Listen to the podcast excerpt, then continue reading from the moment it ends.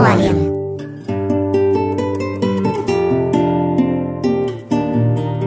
Sejam bem-vindos a mais um episódio do Cartão de Memória.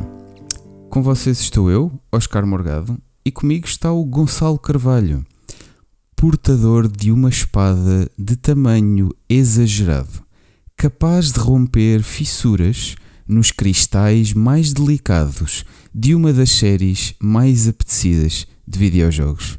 Como é que vai isso, Gonçalo?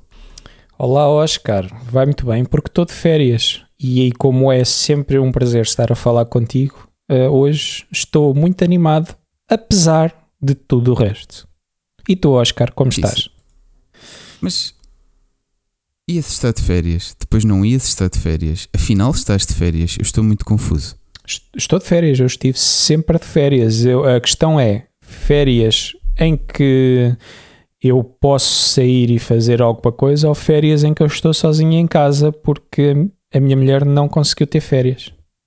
Ah, Ou seja, eu estou de férias, mas estou em casa. Férias nesse aspecto. Sim, sim, sim, Eh? só não tens de ir trabalhar, mas tudo o resto, yeah, está bem. Ah, Mas estou opá, uma aqui autêntica fada do tudo- lar. A quantidade de coisas que eu já lavei e limpei nestes dias, pá, estou uma Opa, fada do esta lar. altura, esta altura do ano é uma maravilha para secar roupa, pelo menos. Não sei como é que é contigo, mas Ah, tudo No inverno é um bocadinho mais difícil, mas eu por norma consigo sim. sempre secar, porque ao- meio-dia estou sempre em casa, desde que a gente apanha a roupa ao meio-dia, estou um profissional da roupa. Eu só, só passar a ferro é que é um bocadinho pior. Mas eu sou um profissional, eh, isto nem devia ser admiração nenhuma, mas considerando que eu não sabia fazer a ponta de um corno.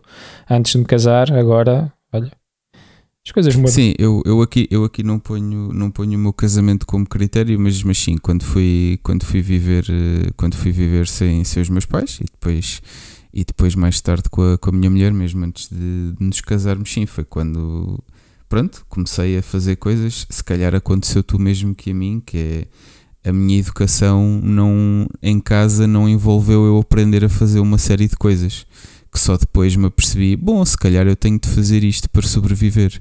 E pronto, e lá me desenrasquei. É como tu dizes, não devia ser admiração nenhuma. O meu motivo é que a- minha educação, o meu crescimento não me. Eu lembro-me de implorar à minha mãe para me, para me ensinar a cozinhar qualquer coisa no verão antes de eu vir estudar para Lisboa, por exemplo. Ah, não, eu, eu, por exemplo, eu nunca estudei fora de Coimbra também. E, e não foi por eu ser eh, homem ou mulher, que a minha irmã foi a mesma coisa. A minha irmã começou-se a desenrascar também quando saiu de casa, como tu. Pois, eu não, tenho, eu não tenho exemplo de género porque sou filho único, portanto não sei se os meus pais fariam diferente se eu tivesse uma irmã ou, ou, ou se faziam tal como fizeram comigo. O que eu sei, o que eu sei é que nunca tive propriamente uma, uma educação que me preparasse para a prática de sair de casa, mas desenrasquei-me, pronto. Ah, tive outras coisas boas na minha educação, todos os males fossem esse, mas pronto. Ah, Eu cozinhar continuo a não conseguir. Ora isso não bem, consigo, não sou é o Henrique Sapessoa, mas ah, ah, sim, sim, eu não ia morrer à fome. Eu, eu, quando tive Covid, eu tive Covid logo à primeira, eu nem aqueci lugar. Nem aqueci lugar. Aquilo apareceu em Portugal, eu já, já contei a história e não vale a pena. Mas eu em casa, opa, nessa altura, o- eu adoro ovos. a Laranjas é a minha fruta favorita. E adoro ovos estrelados, que é uma coisa que não se come cá em casa. A minha mulher não acha Hum. grande piada. Opa, e eu então, desde que saí de Coimbra, devo ter comido eh, tirando até, até, até 2020, eu, oh, se calhar nunca comi ovos estrelados. Se calhar desde 2007 a 2020, se calhar nunca mais comi ovos estrelados. Quando tive Covid, fiquei sozinho em casa, aquela, foi um mês, foi na altura, e hum, durante pá, aí 10 dias só comi ovos estrelados com laranjas, porque era o que me apetecia. Era o que me apetecia. Agora estou à espera daquela parte da afirmação que é. Eu agora vou dizer as partes que eu gostei do Covid, assim baixinho, para ninguém perceber que houve partes que eu gostei. Ah, já que tu tiveste cerca de 13 anos sem comer ovos estrelados. Ah, não sei, se provavelmente não faz offset do sofrimento, mas ah, haja coisas boas a tirar daí, talvez. Não, porque eles nem me sabiam bem, porque não me sabiam a quase nada. Mas, mas pronto, não, não, nesse aspecto não. Eu por acaso não tive grandes coisas positivas no, no meu Covid. Tive algumas, mas Bom. enfim. Essa, essa não foi se seguramente, calhar, não, não chegou para compensar. Falando, falando em ovos estrelados e pensando numa coisa que estes dias ou te sabe muito bem ou não te sabe a coisa nenhuma, O que é que achas de falarmos do tema do episódio 2? Ora, muito bem. Este tema para hoje foi um tema que eu tentei evitar o máximo que consegui. Consegui safar um mês, uh, saltámos para Diablo, mas é provavelmente uma das duas franquias que eu sempre disse: eu não vou entrar nisto. Seguramente eu nunca vou ter vontade de, de jogar isto. E depois como eu creio que até cheguei a mencionar no episódio passado, o que acontece muitas vezes quando nós dois falamos é que hum, o Oscar me, me, me, prova o contrário, e por exemplo, Fire Emblem, para além de eu ter jogado dois do, dos do Game Boy Advance, comprei o Tree Houses e não o acabei, mas está praticamente, porque depois me aparecem jogos para. para é engraçado para, que depois de falarmos, acho que agora já, já podes jogar os dois de, do Game Boy Advance, os que saíram no Ocidente, ah, sim, sim. no Nintendo Switch Online. É uma coisa eu, que quando fizemos o episódio ainda não dava. Ah, Nintendo Switch Online ando com problema, depois o Ricardo até se esqueceu de ver, mas foi por estupidez minha. Ora bem, é e então o, o jogo que vamos falar é, pois eu supostamente até é, para o Expansion Pass não tenho. Então, o jogo que falamos hoje, e nós já deixámos isso entendido no último episódio, para quem nos ouve, é Final Fantasy. E muitas vezes o que acontece é quando estamos a, a pesquisar, quando eu estou a pesquisar, que é uma coisa que eu gosto muito de fazer, eu vejo os pontos positivos de uma, de uma franquia e vejo o que eles têm de interesse, que foi algo que não aconteceu comigo desta vez. Foi, não, não foi ah. um suplício, mas foi quase. Mas eu acho que Final Fantasy, se, se na minha cabeça não resulta em jogo, nunca joguei, nunca joguei, isto é preconceito. Um, em escrita, para mim, ainda me parece mais confuso. Uh, e claro que a outra franquia que eu nunca quis entrar, mas eu, acho, eu essa aí acho que ainda é pior, para, para não pensarem que isto é por causa de ser uh, um jogo por turnos, que eu não gosto muito da maioria dos jogos terem sido por turnos, é Kingdom, Kingdom Hearts. Por isso há qualquer coisa na, na, no, no lore de, pá, não sei, há qualquer coisa que eu me tire a minha cabeça que, que, que, não sei, que não, não entra, não faz, eu, não eu acontece. Sinto que quando chegarmos a. Bom, vamos deixar aqui já claro que mais conhecedores saberão que, em termos de títulos principais, Final Fantasy tem neste momento 16 jogos. Não contamos falar muito do 16 porque saiu agora, nenhum dos dois o jogou e uh, temos mais aquela ideia de crónica, portanto não, não, não falaremos se calhar tanto do, do atual. Uh, mas eu aposto que com a história de Final Fantasy, especialmente quando tocarmos no 15, havemos de falar em Kingdom Hearts bastante. Mas, isto para vos dizer, com estes jogos todos, a nossa ideia, uh, e até aproveitando uma pequena calmaria aqui dos lançamentos, é fazer isto em duas partes. Portanto, o episódio de julho focar-se-á em tudo o que dirá respeito a Final Fantasy e que compreenda o, do primeiro ao nono jogo. Portanto, NES, SNES e PlayStation 1. Portanto, foram três, três jogos em, em cada plataforma. E uh, o que for a segunda parte, lá, lá para agosto, havemos de nos focar desde o 10 até a atualidade. Portanto, 10, 11, 12, 13, 14 e 15. Quiçá tocamos ao de leve no 16, porque já está há uns tempos.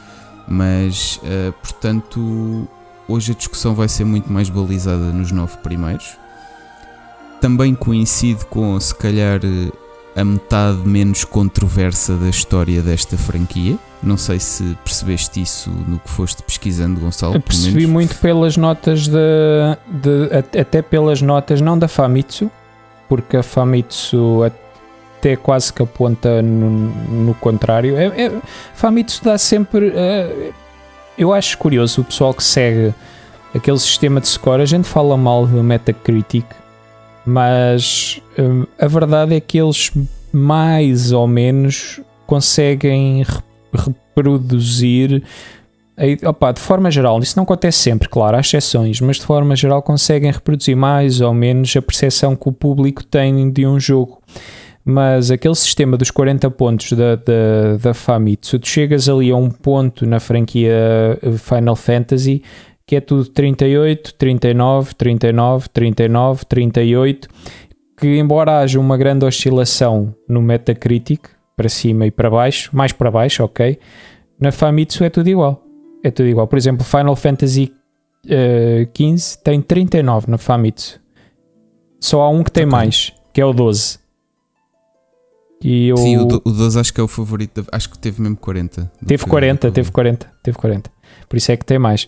Por isso eu não consegui perceber, eu consigo perceber mais ou menos pela Metacritic que, que até ali ao, há ali um ponto que ele é sempre a subir em termos de controverso, não, por acaso não ia dizer isso, mas que está sempre a subir em termos de percepção quando, quando do público e depois a é, partir é daí é, é, é divisivo uh, e, e, já há coisas divisivas na era da Playstation porque foi quando ele chegou a mais gente mas realmente do, do 10 para a frente é quando começas a ter uh, muita gente que não gosta ao mesmo tempo gente que adora uh, e, e mesmo na crítica apanhas muita coisa diferente e dependendo de quem está a olhar para o jogo uh, a coisa torna-se torna muito diferente. Mas bom, mais por uma enquanto questão de tempo, ler, quisemos dividir o jogo assim. Enquanto estive a ler, ainda mais me admirei por ele, ele ser tão, eu, eu vou dizer consensual, vá, mas para ser tão um, homogeneamente adorado e consistentemente, a palavra que eu quero é mais a consistência.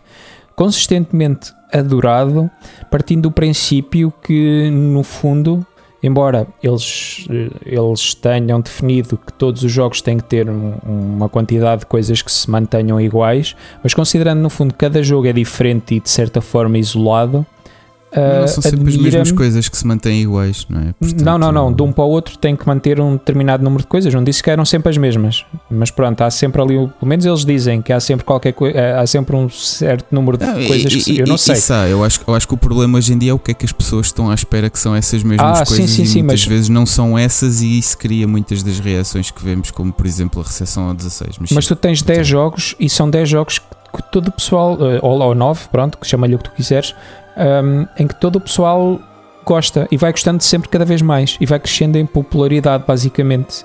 E, e, e partindo do princípio que tu estás, de certa forma, é, é, como estás a tirar 10 tiros a um alvo e, e, parece que estás sempre a aproximar até ali, estás, estás a afinar, mas são nove em nove uhum. jogos não, não falhar um, isso foi uma coisa que me surpreendeu bastante. Bastante mesmo, bastante. E não sei se há outra franquia e já falámos de Zelda, eu creio que nem Zelda tem esse, essa progressividade uh, e consistência em termos de percepção pública. Mas, mas de, Porque mas nós deles, falámos muito. Deles ah, eu, persistirem ao longo do tempo, queres tu dizer? Ou, ou não, não, de serem tão adorados. são lançados? São lançados e o pessoal gostar e não haver propriamente assim uma grande controvérsia. Tu em Zelda lembro-me perfeitamente a gente estar a falar e dizer: oh, o pessoal gostou deste, o pessoal não gostou deste, o pessoal gostou deste, o pessoal não gostou deste. Não quer dizer, não estou a falar por números de vendas, Epá. estou a falar em termos de controvérsia. E eu acho que, que, pelo menos pelo que eu estive a ler, assim, não, isto é, isto não é notei tanto isso. segundo episódio, mas na minha opinião, o 13, o 15 ah, não, tu falaste e mesmo até agora 9. o 16. Tu falaste até ao 9. Ah, estás a. Ah, ok. Estás a falar até ao 9. Eu falei em 9 jogos. Okay. Por isso é que sim, eu disse 9 jogos. Sim, nos 9 primeiros concordo inteiramente contigo. Sim. Sim. E isso foi uma, para mim foi uma surpresa. Eu, como é que, como é que e, e, e, o primeiro jogo foi criado por 15, 15, 15 mecos e, e como é que eles conseguem manter isso sem o pessoal, sem ser controverso, com uma história sempre diferente. Aliás, Sim. com setup, com setup sempre diferente. Eles até Enfim. chamam a, a, equipa de primeiro desenvolvimento a A-Team, porque era assim tão pequena e tinha lá tantos nomes que depois se destacaram nos títulos seguintes e ou produziram, ou realizaram, ou foram os responsáveis ou pela arte, ou pela banda sonora, ou pelos personagens, enfim, por tanta, por tanta coisa. Mas, mas é isso, é nesta fantástica aventura, por um conjunto de aventuras tão diferentes, que hum, se calhar vamos começar e, apesar de hoje não haver slot 2, vamos lançar a nossa slot 1. Slot 1. Ora bem, onde é que isto tudo começa? E Gonçalo, se me permites, eh, esta parte da história até é subejamente bem conhecida. Havemos de tocar aqui em coisas menos. menos faladas, mas ainda assim há aqui uma base que eu vou explicar a Square, que na altura não era Square Enix, é importante dizer. Uh, ainda não se tinham juntado, sim, ainda não se tinham Exata, Exatamente. Quer, quer, dizer, eu acho que era Squaresoft ou só Square, ou nós só corriqueiramente referimos-la como Square. Não era Square Enix de certeza, a Enix que era responsável pelos Dragon Quests, etc. Só se fundiu muito mais tarde, mas Square ou Squaresoft, olhem, vamos e tiveram vamos quase ficar para assim. se fundindo os dois. Mas pronto, Exato. por causa disto. Mas resultou Ali- e estão fundidos. Ali, exatamente, exatamente. No, nos anos 80, eh, lá para meados dos anos 80, a Square estava à beira da falência. Tinha tido uma série de maus lançamentos, comercialmente falando. Coisas como o Death Trap, o Cruise Chaser, eh, o Alpha, o King's Knight, até um shooter da Alien. E ainda houve alguns bons jogos como o Roadrunner, mas não chegava para manter as contas à tona. Aqui só existiam recursos para fazer assim um, um grande jogo ou um grande lançamento para aquilo que era a escala na altura. E na altura o diretor de planeamento e desenvolvimento, o agora conhecidíssimo Hironobu Sakaguchi, decidiu fazer então só um jogo que contaria uma história, ou mais focado nisto. Não era algo que a empresa tivesse feito de forma muito consistente, hum, consistente até ali. Hum, coisas como, e há bocado tava- há um minuto estávamos a falar em, em- em Dragon Quest, mas também Legend of Zelda, Ultima, portanto, foram as grandes influências que já existia antes hum, para, para Final Fantasy.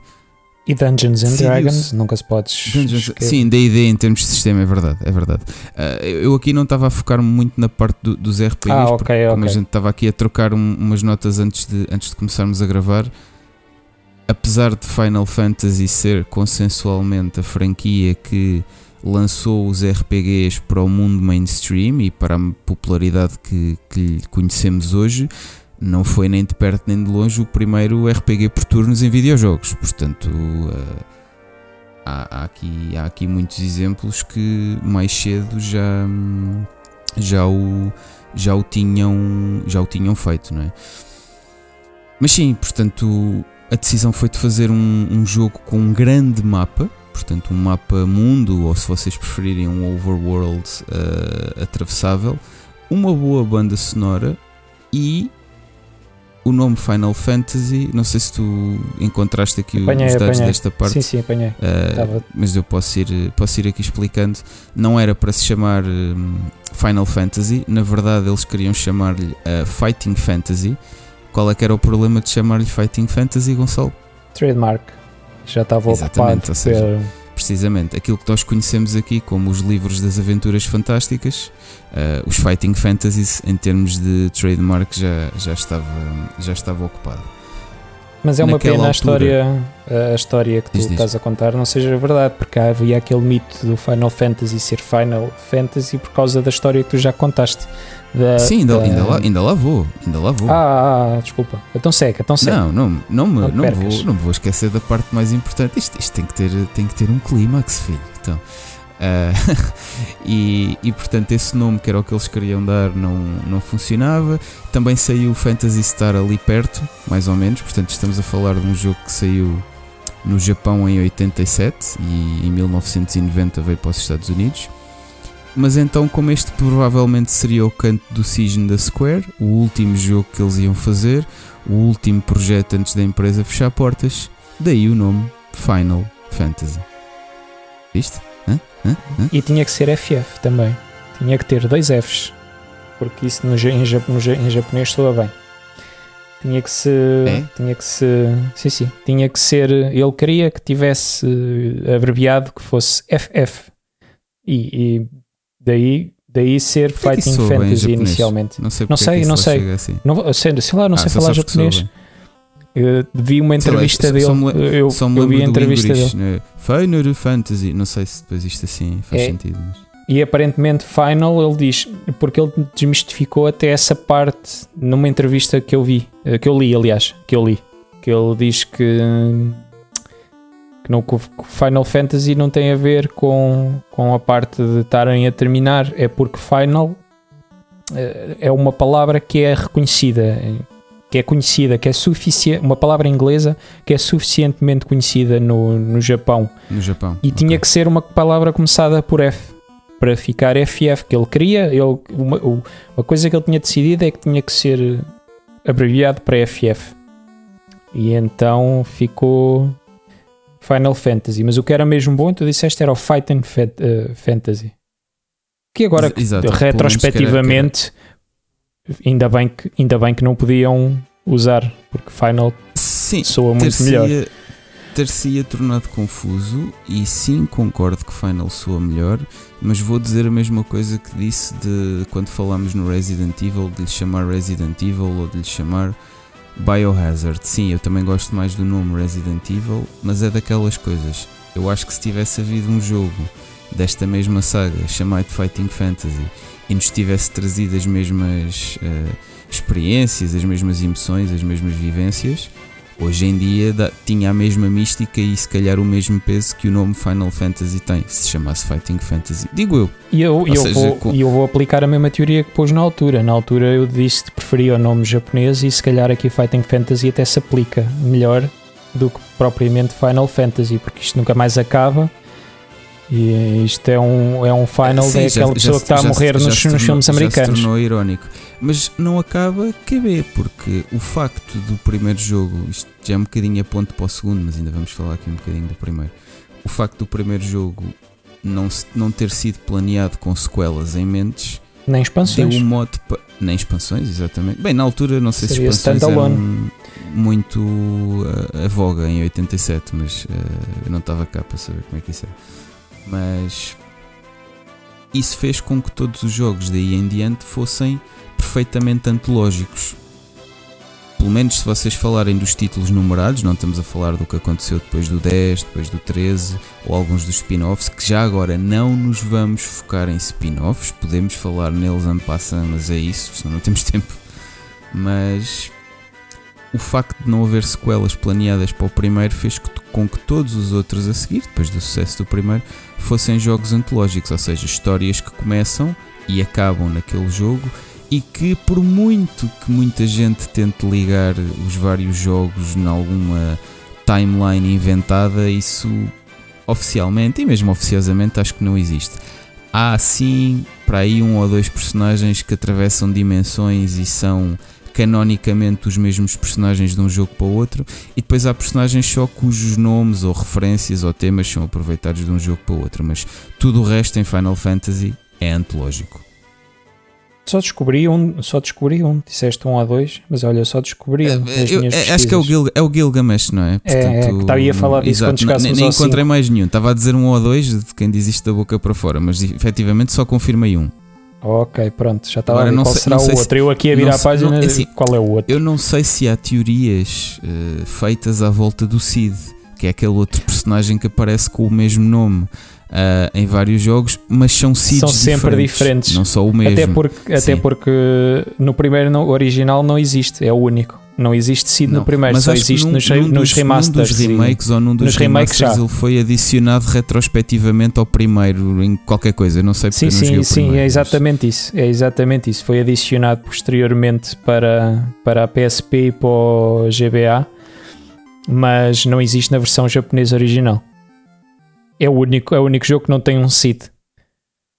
Exato. Um, e, e, portanto, bem, e depois, há, e depois há o jogo que tem dois seeds, não é? Que é o set, que tem o seed personagem. Nossa, e te, desculpa, não, não é o set, não é o set, desculpa, ia dizer o 8, que tem o seed personagem e tem o seed organização. E agora vou ter que introduzir aqui uma pano de uma piada estúpida, mas pronto. Dizes bem que eu não apanhei isso. Eu não, essa Exato, parte não, não apanhei. Aliás, eu estou. Eu, eu, eu, eu, vou, eu, vou, eu vou reformular. Eu estou neste episódio à espera que vocês vão notar muito isso. Vocês, o, o, o Oscar, quando nós terminámos a gravação do episódio anterior, disse-nos: Epá, eu não disse nada, pá, tu é que conduziste o episódio. Mas no final do episódio, para quem ouviu, de certeza que não notou isso. Porque, porque nós falámos, embora o, o o, ele tenha tido essa percepção, ele estava, o Oscar estava muitíssimo preparado para o episódio de Diablo e, e acompanhou-me. Nós falámos mais ou menos 50-50, ao facto que fosse 53 para mim, 47 para ele, e foi o episódio em que eu mais tomei as rédeas. Mas eu neste estou a servir, tenho claramente a noção que estou a servir de muleta. Eu estou à espera que o Oscar me convença que isto é bom. Eu sou, vou ser praticamente um espectador como, como vocês um, um ouvinte, um ouvinte, como vocês. e daí estas referências que ele fez, como o Cid, que foi uma piada para ele, que foi uma piada, diz ele, eu não percebi. Porque sou um ouvinte como vocês, não conheço a história. Xissa, eu não sei se consigo lidar com elogios e avançar daqui para a frente, mas vou experimentar. Bom, o primeiro Final Fantasy então um, lá, lá saiu, como tu dizias bem, uma equipa de desenvolvimento muito pequena, que eles até chamavam a, a A-Team, portanto o Hironobu Sakaguchi como, como realizador, e, e, há aqui uma, uma santíssima trindade que se manteve na, na maior parte destes primeiros jogos. Outro senhor chamado Yoshitaka Amano uh, no design dos personagens. E o meu favorito dos três, Nobu Uematsu como grande condutor da banda sonora. Vou já dizer isto aqui do que eu penso de toda a série. Sem dúvida alguma, para mim, o meu legado favorito de bandas sonoras de videojogos é o de Final Fantasy. É o que eu gosto mais. Ah, ponto final. Eu, não, eu nunca joguei Acho... Final Fantasy, mas ouço a banda sonora no Spotify de vez em quando. É, é, o, é, para mim, vocês não me conhecem, mas isso é dos maiores elogios que se pode fazer à eh, música. Eu, eu, eu, ouvir eh, músicas de jogos sem nunca ter jogado o jogo. E, e digo e, e digo quer, quer as versões de, de 8 e 16 bits do, dos primeiros jogos, quer as, eh, as remisturas, quer as, as orquestrizações, enfim, há, há aí uma coletânea de, de discos de sei lá, dos best-of de, de, Final Fantasy, todos tocados por, por orquestra, que devem ser das minhas compilações favoritas, e, e tenho isso tenho isso no telefone em, em, repeat quando, quando me apetece ouvir qualquer coisa e acho, e acho incrível. E o tema principal foi feito em 10 minutos. Diz sim, ele. sim, aquele. Uh, portanto, quando falamos do tema principal, eu vou tentar metê-lo aqui em, em, plano de fundo quando vocês estiverem a ouvir esta parte, mas é. É aquele dedilhar. Não sei, aquilo é, aquilo é uma harpa ou é o quê? Aquele. Pronto.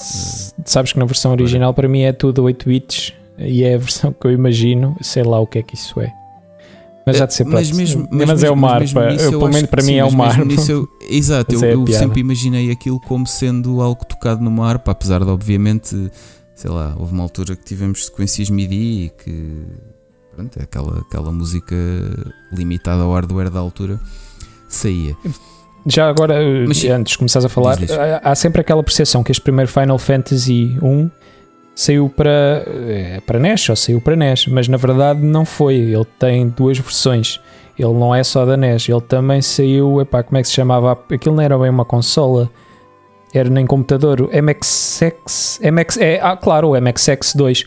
E, e, e, eu sei isto mesmo por causa da, da versão musical, que a parte da música é muito superior na, na versão, no porte para MXX2. E mesmo os gráficos são diferentes do que para a versão de NES. Então muitas vezes eles consideram a, a banda sonora que tu apanhas nem é, nem, nem é a versão da NES, é a versão da MXX. Enfim, Provavelmente pronto, estava um bocado mais desenvolvida a esse nível o, tinha mais uh, capacidade. Então aquilo era meio computador, meio consola. Era sim, é, sim. Aquilo é daquelas é com tecladozinho MXX. Mais gente por causa da, da NES e não da MXX. Claro, Enfim, claro, Tony. Não, claro, não, não sei longe. se temos tempo de falar de todos os relançamentos de todos os jogos, não, mas não, este não, que saiu na MS, isto não foi um relançamento, isto foi à mesma altura, isto saiu à mesma Sim, altura. Na, na altura, foi... desculpa, tens toda a razão, tens toda a razão, mas que depois foi relançado na Wonderswan Color, na Playstation, no Game Boy Advance, na PSP, na, em iOS. Sim, sim, sim, mas eu nem estou a introduzir para. Android, não, nem... para DS, enfim, Pixel Remaster agora recentemente e, bom, Considerem muitos, que muitos todos os jogos foram relançados até à quinta casa e tem mais versões do que, sei lá, tem mais versões do que, sei lá, do que parece que se reproduzem Qual era a piada que o primeiro que o primeiro Diablo até corria até corria num frigorífico? Bom o Final Fantasy também está numa data de plataformas portanto há de ser há de ser equivalente. Tá, e, e considerem também que quase todos os jogos há para mobile até determinada altura sim verdade foi foi foi muito relançado e portado para montes de, de plataformas mas bom chegando aqui uh, àquilo que é o primeiro jogo e tentando explicar para quem não conhece o que é que, o que, é que isto é, já demos aqui uma dica. Há sempre uma aventura em torno de um ou mais personagens, na maioria dos casos até, ou, originalmente estávamos a falar aqui de, de quatro e costuma haver aquela uma partezita de, de quatro, como nos, como nos RPGs tradicionais de, de pen and paper, uh, temos, temos a nossa parte que são lançados numa aventura.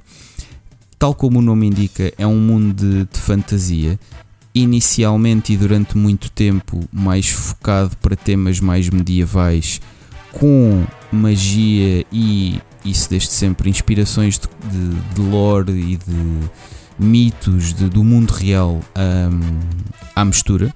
Portanto, já falámos aqui num dos personagens Gilgamesh, portanto, eu acho que isto tem aqui a ver com alguma teologia hindu. Não sei de onde é que o personagem vem, é dessa, é, é dessa cultura, não é? Não tenho a certeza aqui, mas dependendo do jogo, uh, as influências vão sendo bebidas de, de, sítios, de sítios diferentes. Eles um têm muita influência clássica e têm muita influência da cultura tradicional japonesa em vários. Isso eu apanhei quando andava a, a pesquisar. E, e, e, há ali algumas coisas que, eles, que, que, se pensam que se pensavam inicialmente que eram influências em culturas e não sei o quê, mas não, é só porque soa bem. E outras coisas só porque soa bem. E também, estão, também há influências noutros jogos e homenagens a outros jogos, mas lá chegaremos. Por Sim, isso, há uns mais tarde em que é mais claro que vão, buscar, que vão buscar outras coisas. Estes primeiros, uh, efetivamente, é, é mais clássico e, e, concordo contigo. Há ali muita coisa, muita coisa japonesa, japonesa à mistura. E portanto, temos esse mapa, temos estes personagens que normalmente a ideia é juntarem-se para combater um, um, mal qualquer grande e um mal que normalmente ameaça todo o mundo onde o jogo se passa. Depois os personagens são ou não destinados a travar esse mundo, às vezes são mais heróis acidentais, mas na maioria dos casos até são, uh, até são os, os predestinados a, a salvar o mundo. E daquilo que foi um staple da série durante, especialmente durante estes primeiros nove jogos, temos então o combate por turnos em que podemos esperar ou são turnos ativos, depois vamos ver mais à frente. Não era o caso no primeiro, portanto, no primeiro, no primeiro esperava-se experiência mais clássica. Personagens do lado direito com que, com que combatemos, inimigos do lado esquerdo, menus de ataque, magia, itens, etc. E combater por aí fora. Random encounters no overworld combater, ganhar experiência, subir de nível, ganhar habilidades, derrotar bosses, ir a cidades, ir a aldeias, ir a cavernas, dungeons, etc. Combater o mal, no fundo. Assim, acho que isto é uma maneira relativamente genérica de descrever o que é que era a ideia por trás de, de Final Fantasy, sem fazer grandes floreados ou ainda nem sequer tentando convencer-te porque é que isto é bom, Gonçalo. Não, sim, sim, essa parte estamos de acordo foi descrito magnificamente. Ter... Muito obrigado, muito obrigado. Em termos de narrativa, estamos a falar de um jogo que ainda era muito linear. Havia pouco desenvolvimento de, de personagens. Se vocês preferirem, provavelmente não se aguenta muito bem nos dias de hoje em termos de, de complexidade, mas definiu quase todas as bases e, e, e os temas da, da série a, a andar a andar daqui para a frente. Uma das características dos personagens na maioria dos casos é utilizada, especialmente nestes primeiros novos jogos, é a característica dos jobs. Portanto, um personagem é um white mage, o outro é um black mage, há um red mage, há um thief, há um fighter, que depois mais tarde foi chamado warrior, uh, o cinturão negro ou, ou o monge. Uh, e mais tarde eles eram promovidos aos, aos super jobs. Portanto, logo aqui neste, neste jogo isso, isso existia, ou, ou as advanced classes, se vocês preferirem e quiserem ir um bocadinho atrás a coisas de, de Fire Emblem que também, que também aconteciam, portanto tinham a classe básica, o job básico, e havia o job ou a classe, ou a classe avançada. Na altura, Dragon Quest ou Última, salvo erro, tinham uh, combates de um para um. Aqui tínhamos combates com vários inimigos. Às vezes só lutávamos contra um na nossa parte e às vezes a nossa parte ainda só tinha um. Portanto, ela ia aumentando mas na maioria dos casos já vinham vários inimigos para o ecrã. Às vezes eram só o mesmo inimigo copiado no ecrã, outras vezes eram inimigos diferentes. E, e, e é isso, já vos disse aqui a perspectiva de, dos nossos heróis do lado direito, dos inimigos do lado esquerdo, que as perspectivas de câmara foram evoluindo ao longo dos anos nesta e noutras séries, mas isto foi também uma base da maioria dos JRPGs de, daqui para a frente. Falávamos aqui em magia que existia e nós conjurávamos feitiços, mas não havia pontos de magia para os conjurar ainda. Portanto, isto era feito por uh, casting number ou, ou, cargas ou números de magia que vocês podiam conjurar. Um sistema que até depois foi continuou a ser utilizado mais, mais à frente. Um, a história não. E, e, estávamos aqui a combinar antes do episódio começar, malta, não só por uma questão de spoilers, mas por uma questão de economia de tempo, não vamos falar aqui muito profundamente de, dos arcos narrativos e do, e do que acontece. Neste primeiro faz sentido falar que há quatro guerreiros da luz que tinham certos artefactos que estavam uh, para os quais eles estavam destinados a colecionar e a salvar o mundo de um, de um desastre. Aqui, ainda antes da ideia dos cristais, havia uns orbes guardados por uns fins ou uns demónios, se vocês preferirem. Havia um, um primeiro vilão que era o Garland, uh, que depois estava como quase uma testa de ferro de um vilão que puxava os cordelinhos, que era o Chaos.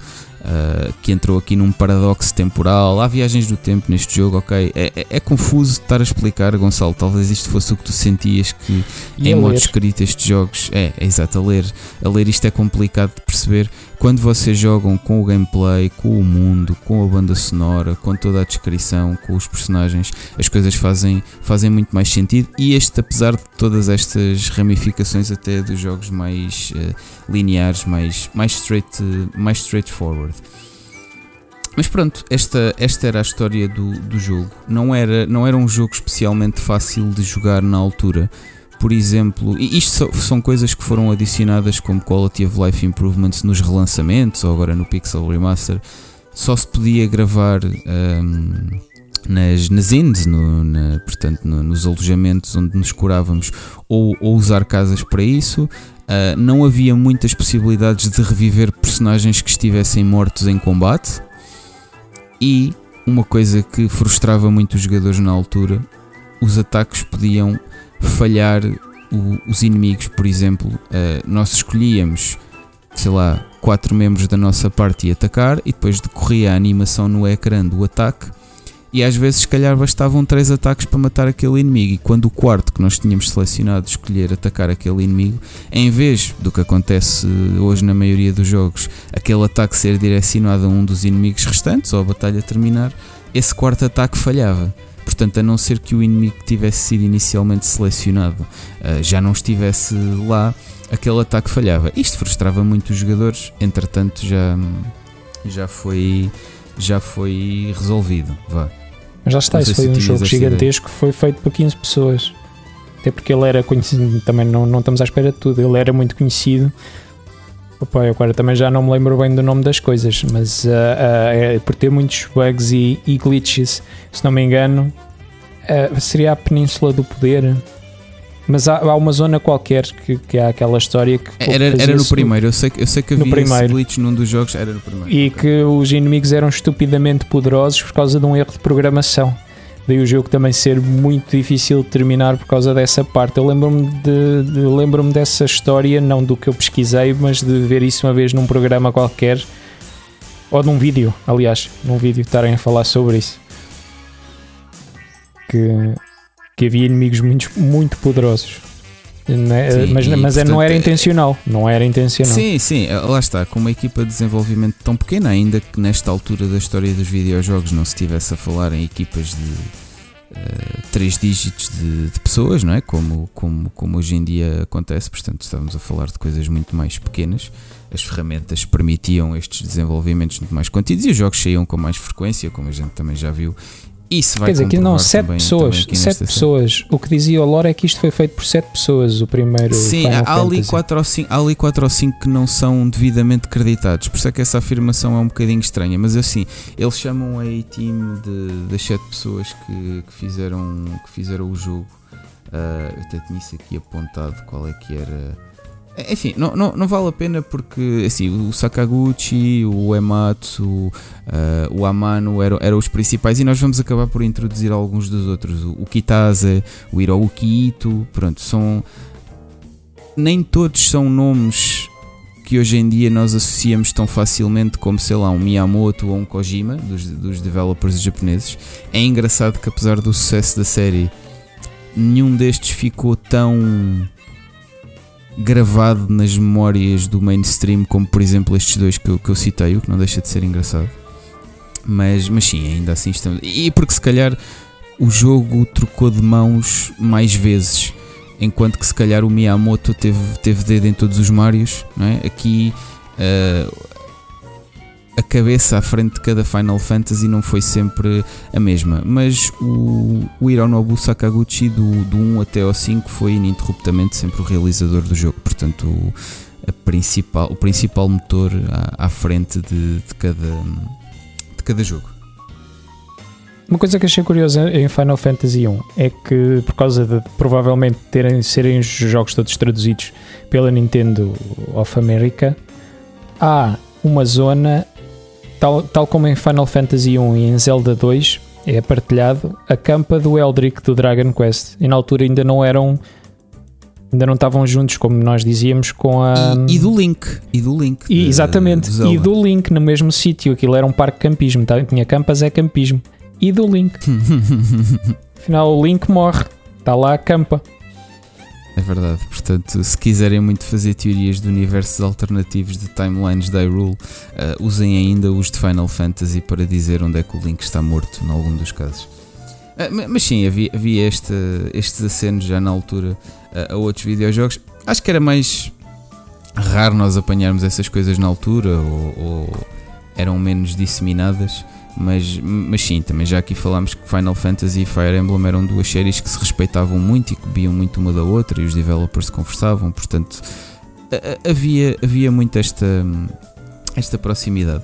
Não sei se tu tens aqui alguma coisa a acrescentar ao primeiro. Nós Não, vamos falando siga. aqui de outros elementos da série à medida que vamos avançando. Ah, já agora, se, só por curiosidade, na, no Famitsu, o sistema é para 40 pontos, 34, Metacritic 79. Ainda não chegámos Sim, aos 80. Sabendo, sabendo, sabendo, nós que, sabendo nós que o Metacritic nestes jogos normalmente são é, posterior, é posteriormente. retrospectivas, portanto não, não tenham isso e, e, e sim, é, é, normal que muitos destes jogos em retrospectiva não se aguentem tão bem como alguns mais modernos, a gente já sabe o que é que a casa gasta. Mas, mas mesmo em termos de críticas eu pelo menos não lhes ponho muito peso porque uh, a não ser aquela Expo que saiu na altura, e, e, isto foi, foi muito inovador e foi muito revolucionário para a altura, não, não sei se lhes dão muito peso. Mas, mas olha bom, que bate certo, era... mas bate certo com o que, olhando para as outras notas da Famitsu, este 79 bate certo. Mas pronto, siga. Final Fantasy Sim, não 2. Digo, não digo que não digo que não digo que não bata, mas, mas pronto, eu tenho esta opinião. E eu também, nós já falámos sobre isso até, aqui. Até à viragem sou, do milénio, pronto, não. Tenho exatamente a mesma opinião. Tenho exatamente a mesma opinião, que essas análises são postas com os olhos do presente e não com os olhos do que, estava, do que estava a acontecer e da importância e relevância que tiveram na altura em que foram lançados. Tenho é exatamente é a mesma opinião. falando aqui no segundo jogo, já vos disse que o primeiro Final Fantasy saiu em 87 no Japão e em 1990 uh, ah, nos Estados Unidos, no Ocidente. A verdade é que ainda antes de Final Fantasy chegar ao Ocidente já estávamos a tratar da, da sequela. Sequela que não foi bem uma sequela, que como a gente estava a falar, não era para ter havido um segundo jogo, mas passado um ano, em 88, lá, lá saiu um, um segundo. E foi por causa disto que também o segundo jogo tinha uma história perfeitamente contida, uh, uma tradição que foi, que foi seguida até aqui no, nos títulos numerados inteiros, como eu gosto de lhe chamar. Portanto, não é o X2, não é o 13 parte 2, por aí fora. Uh, e o que não era costume ver até aqui, ou seja, Final Fantasy 2, ou como qualquer outro jogo que levasse o número 2, em princípio era uma continuação do jogo 1 ou, ou, do jogo que não tivesse um número, porque o primeiro normalmente não, não teria, mas aqui não, era mesmo antológico e não havia uma verdadeira hum, continuação. Uh, uma equipa de desenvolvimento um pouco maior, mas os mesmos três estarolas, o, Sakaguchi, o. esqueci-me do nome do segundo, o Amano e o Uematsu, respectivamente, na realização, nos personagens e na banda sonora. Este segundo, não e tal como o terceiro, não sairia no Ocidente até muito mais tarde, o segundo especificamente até 2003. Houve, mas houve, planos houve anteri- uma versão eh, feita em inglês, mas como era feita por eles, pela equipa, aquilo era tipo o meu inglês macarrónico dos meus livros, dos meus vídeos, e não foi aprovada depois.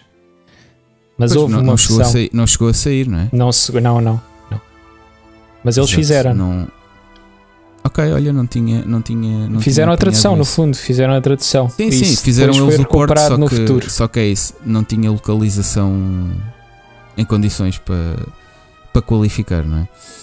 Ah, aqui a história também ainda não, não se aprofunda muito, mas já começa a expandir-se um bocadinho. Havia quatro jovens que fugiam do imperador de, de Palamésia, ah, os pais morreram-lhes. Havia umas quantas profecias, eles lá se tornaram uns predestinados, tinham jobs exclusivos para as suas personagens. Importante aqui uma mudança mecânica. Aqui, este jogo não se podia escolher o job da personagem, ele já vinha com a personagem e estava ligado à personalidade da personagem. No primeiro podia-se trocar o job do, do personagem. Ahm, primeira vez que houve alguns personagens que até morriam, personagens jogáveis, hein? antes de a história prosseguir. Portanto, personagens jogáveis dos quais depois se podia perder o, o progresso e dar aquele gut punch. Uma coisa que depois continua a acontecer mais, mais tarde.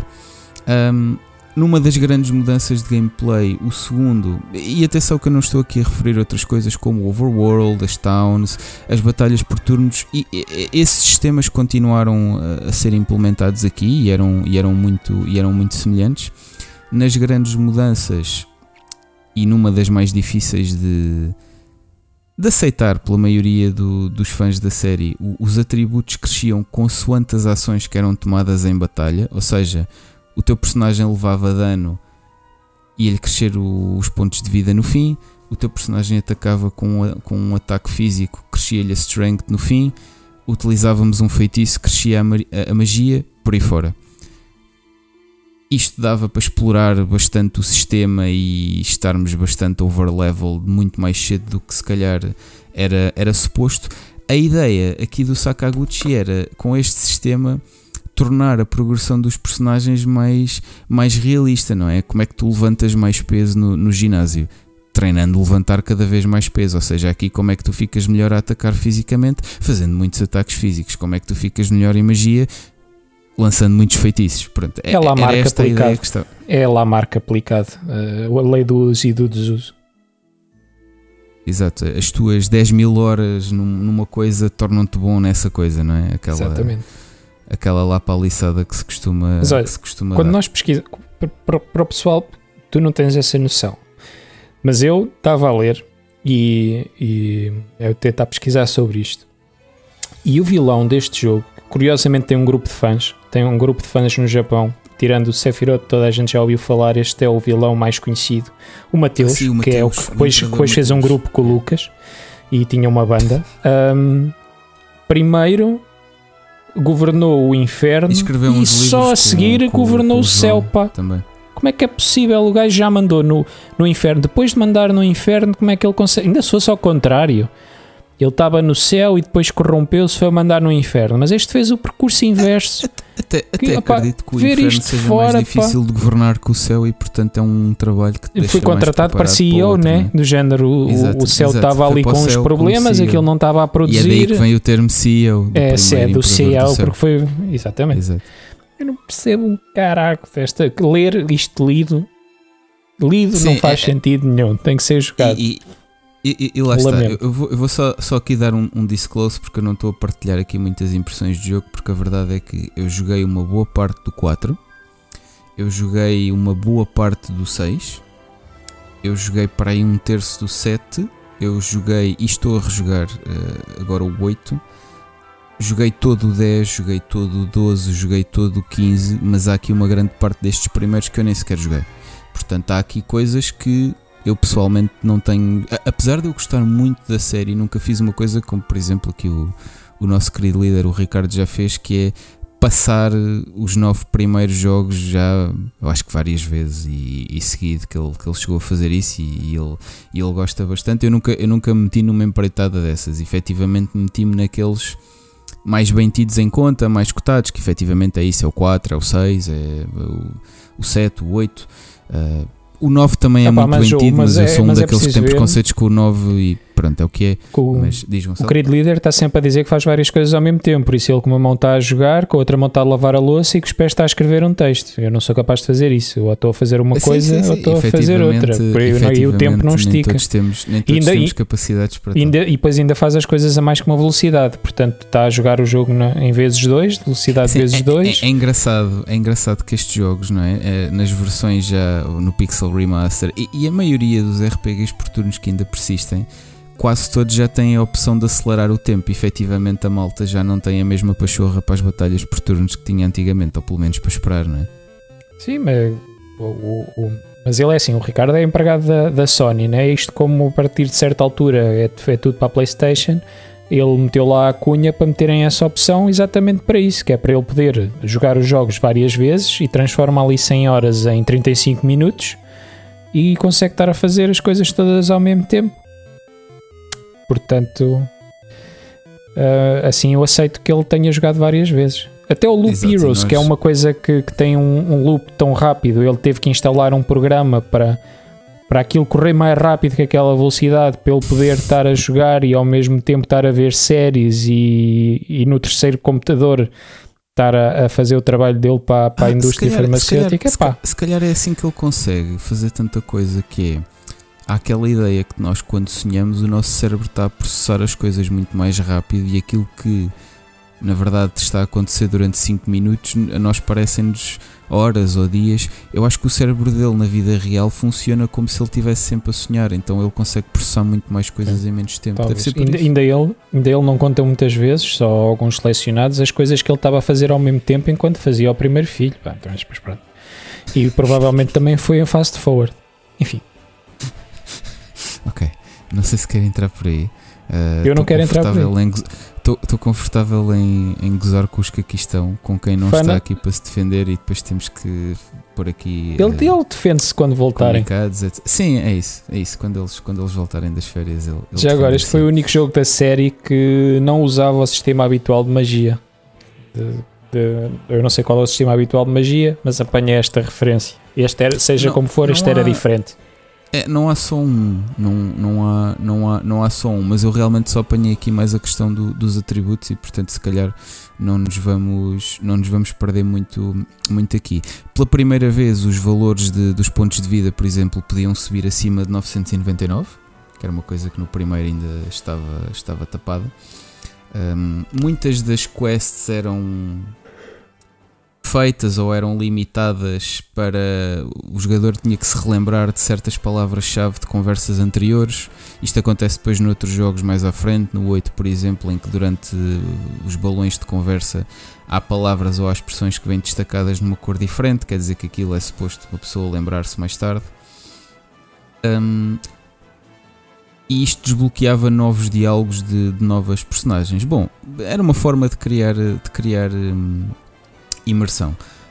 Aqui numa coisa muito curiosa que eu acho do segundo que, que se começava a notar ah, era que, ok, havia limitações de, de hardware naquilo que se processava, mas o- os jogadores não, os NPCs do, do segundo jogo, já começavam a andar na- no mapa, enquanto gente, portanto nós tínhamos o nosso personagem que atravessava, portanto, de uma forma quadridirecional, não é? O- os mapas do jogo, os, os NPCs no segundo já se mexiam em caminhos pré-estipulados durante o gameplay. Vias um andar para cima e para baixo, para a esquerda e para a direita, sem a gente fazer nada. E foi das primeiras vezes que se começou aqui a experimentar com coreografias de, de- de sprites. No primeiro jogo, os personagens estavam lá parados à espera que a gente interagisse com eles. Ah, No segundo eles já começavam a mexer. Coreografias de 7-Up. Mas pronto. Já vamos falar de coreografias mais à frente, que há aqui uma história muito engraçada Yeah. sobre, o, sobre o Final Fantasy VIII que também deves ter apanhado. Claro. mas já, já, lá, já lá iremos. Mas Até há pronto, duas, mas aqui- sim. No 8. sim, aqui, aqui a, história, a história já começa a. não sei o que é que eu ia dizer, não. O que eu queria dizer é que aqui hum, a evolução técnica do jogo e o experimentalismo já começam a saltar um bocadinho de cima. Foi a primeira vez que deu para ter mais do que 4 personagens uh, jogáveis. Tínhamos um. Ah, Começaram-se aqui a ver a variedade dos veículos para atravessar o overworld, normalmente há sempre uma airship, mas aqui havia um. sei lá, um veículo das neves. Foi a primeira vez que apareceram chocobos, portanto, aqueles. aquela mistura roubados. de uma, avestruz, de, uma avestruz, de uma avestruz com um pintainho, com. Ajuda-me, o que é que tu vês mais num chocobo, Gonçalo, quando tu olhas para um chocobo? Um roubo, um roubo, um, um claro roubo que eu já conhecia hum, o choco, nem sabia o que é que era quando vocês falavam do Chocobos. Que o roubo é um filme do estúdio Ghibli. Tu has de. Sim, há muita, há muita inspiração de. Não é inspiração, aquilo é uma É o, cópia ca- é, o direta, castelo, é, o caralho. castelo, é o castelo andante, é assim que se chama o filme que Sim, os Horse Miyazaki, não é? Exato. Que ele tinha hum, que ele tinha que se tinham inspirado com, com muita coisa desses filmes aqui para Final. Fantasy, mas sim, provavelmente roubaram o Chocobo. E então, o que é que interessa? Deram-lhe outro nome, não ouvi. Se eles não O fizeram nome é trademark, diferente. está a valer. O nome é diferente. Isto agora parecia uma cena saída do Aleixo, assim. Ahm, mas sim, e primeira vez que encontramos então o Cid, esse personagem camaleónico que é tudo e mais alguma coisa em todos os jogos.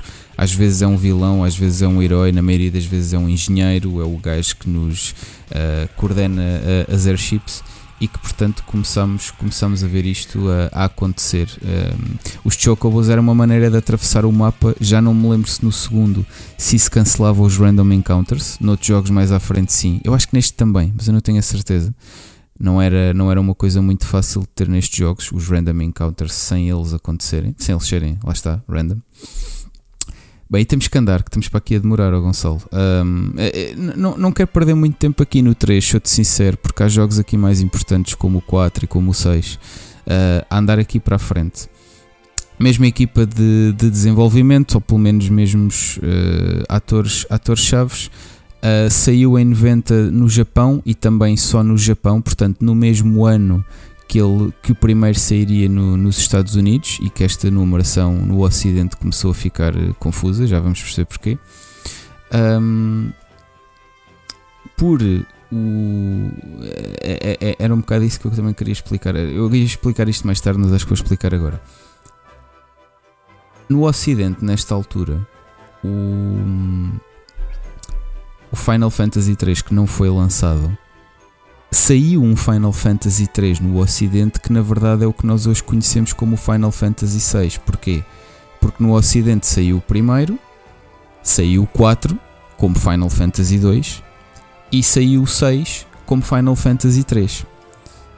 Mas o verdadeiro Final Fantasy III foi este que saiu em 1990 no Japão e depois mais tarde teve, teve portes, não sei se para a Playstation ou se só saiu depois nas versões do Game Boy Advance e só a partir do 7 é que a numeração passou a ser eh, universal dos jogos.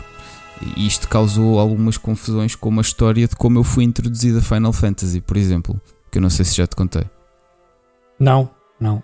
Eu, Não contaste. eu fui introduzido a Final Fantasy com o 8, algures em 2000 ou 2001, provavelmente acho que já foi 2000 ou 2001. Uh, algures na primária, numa festa de anos de uma amiga minha, o- ela recebeu uma PS1, mas ninguém lhe comprou jogos, coitada.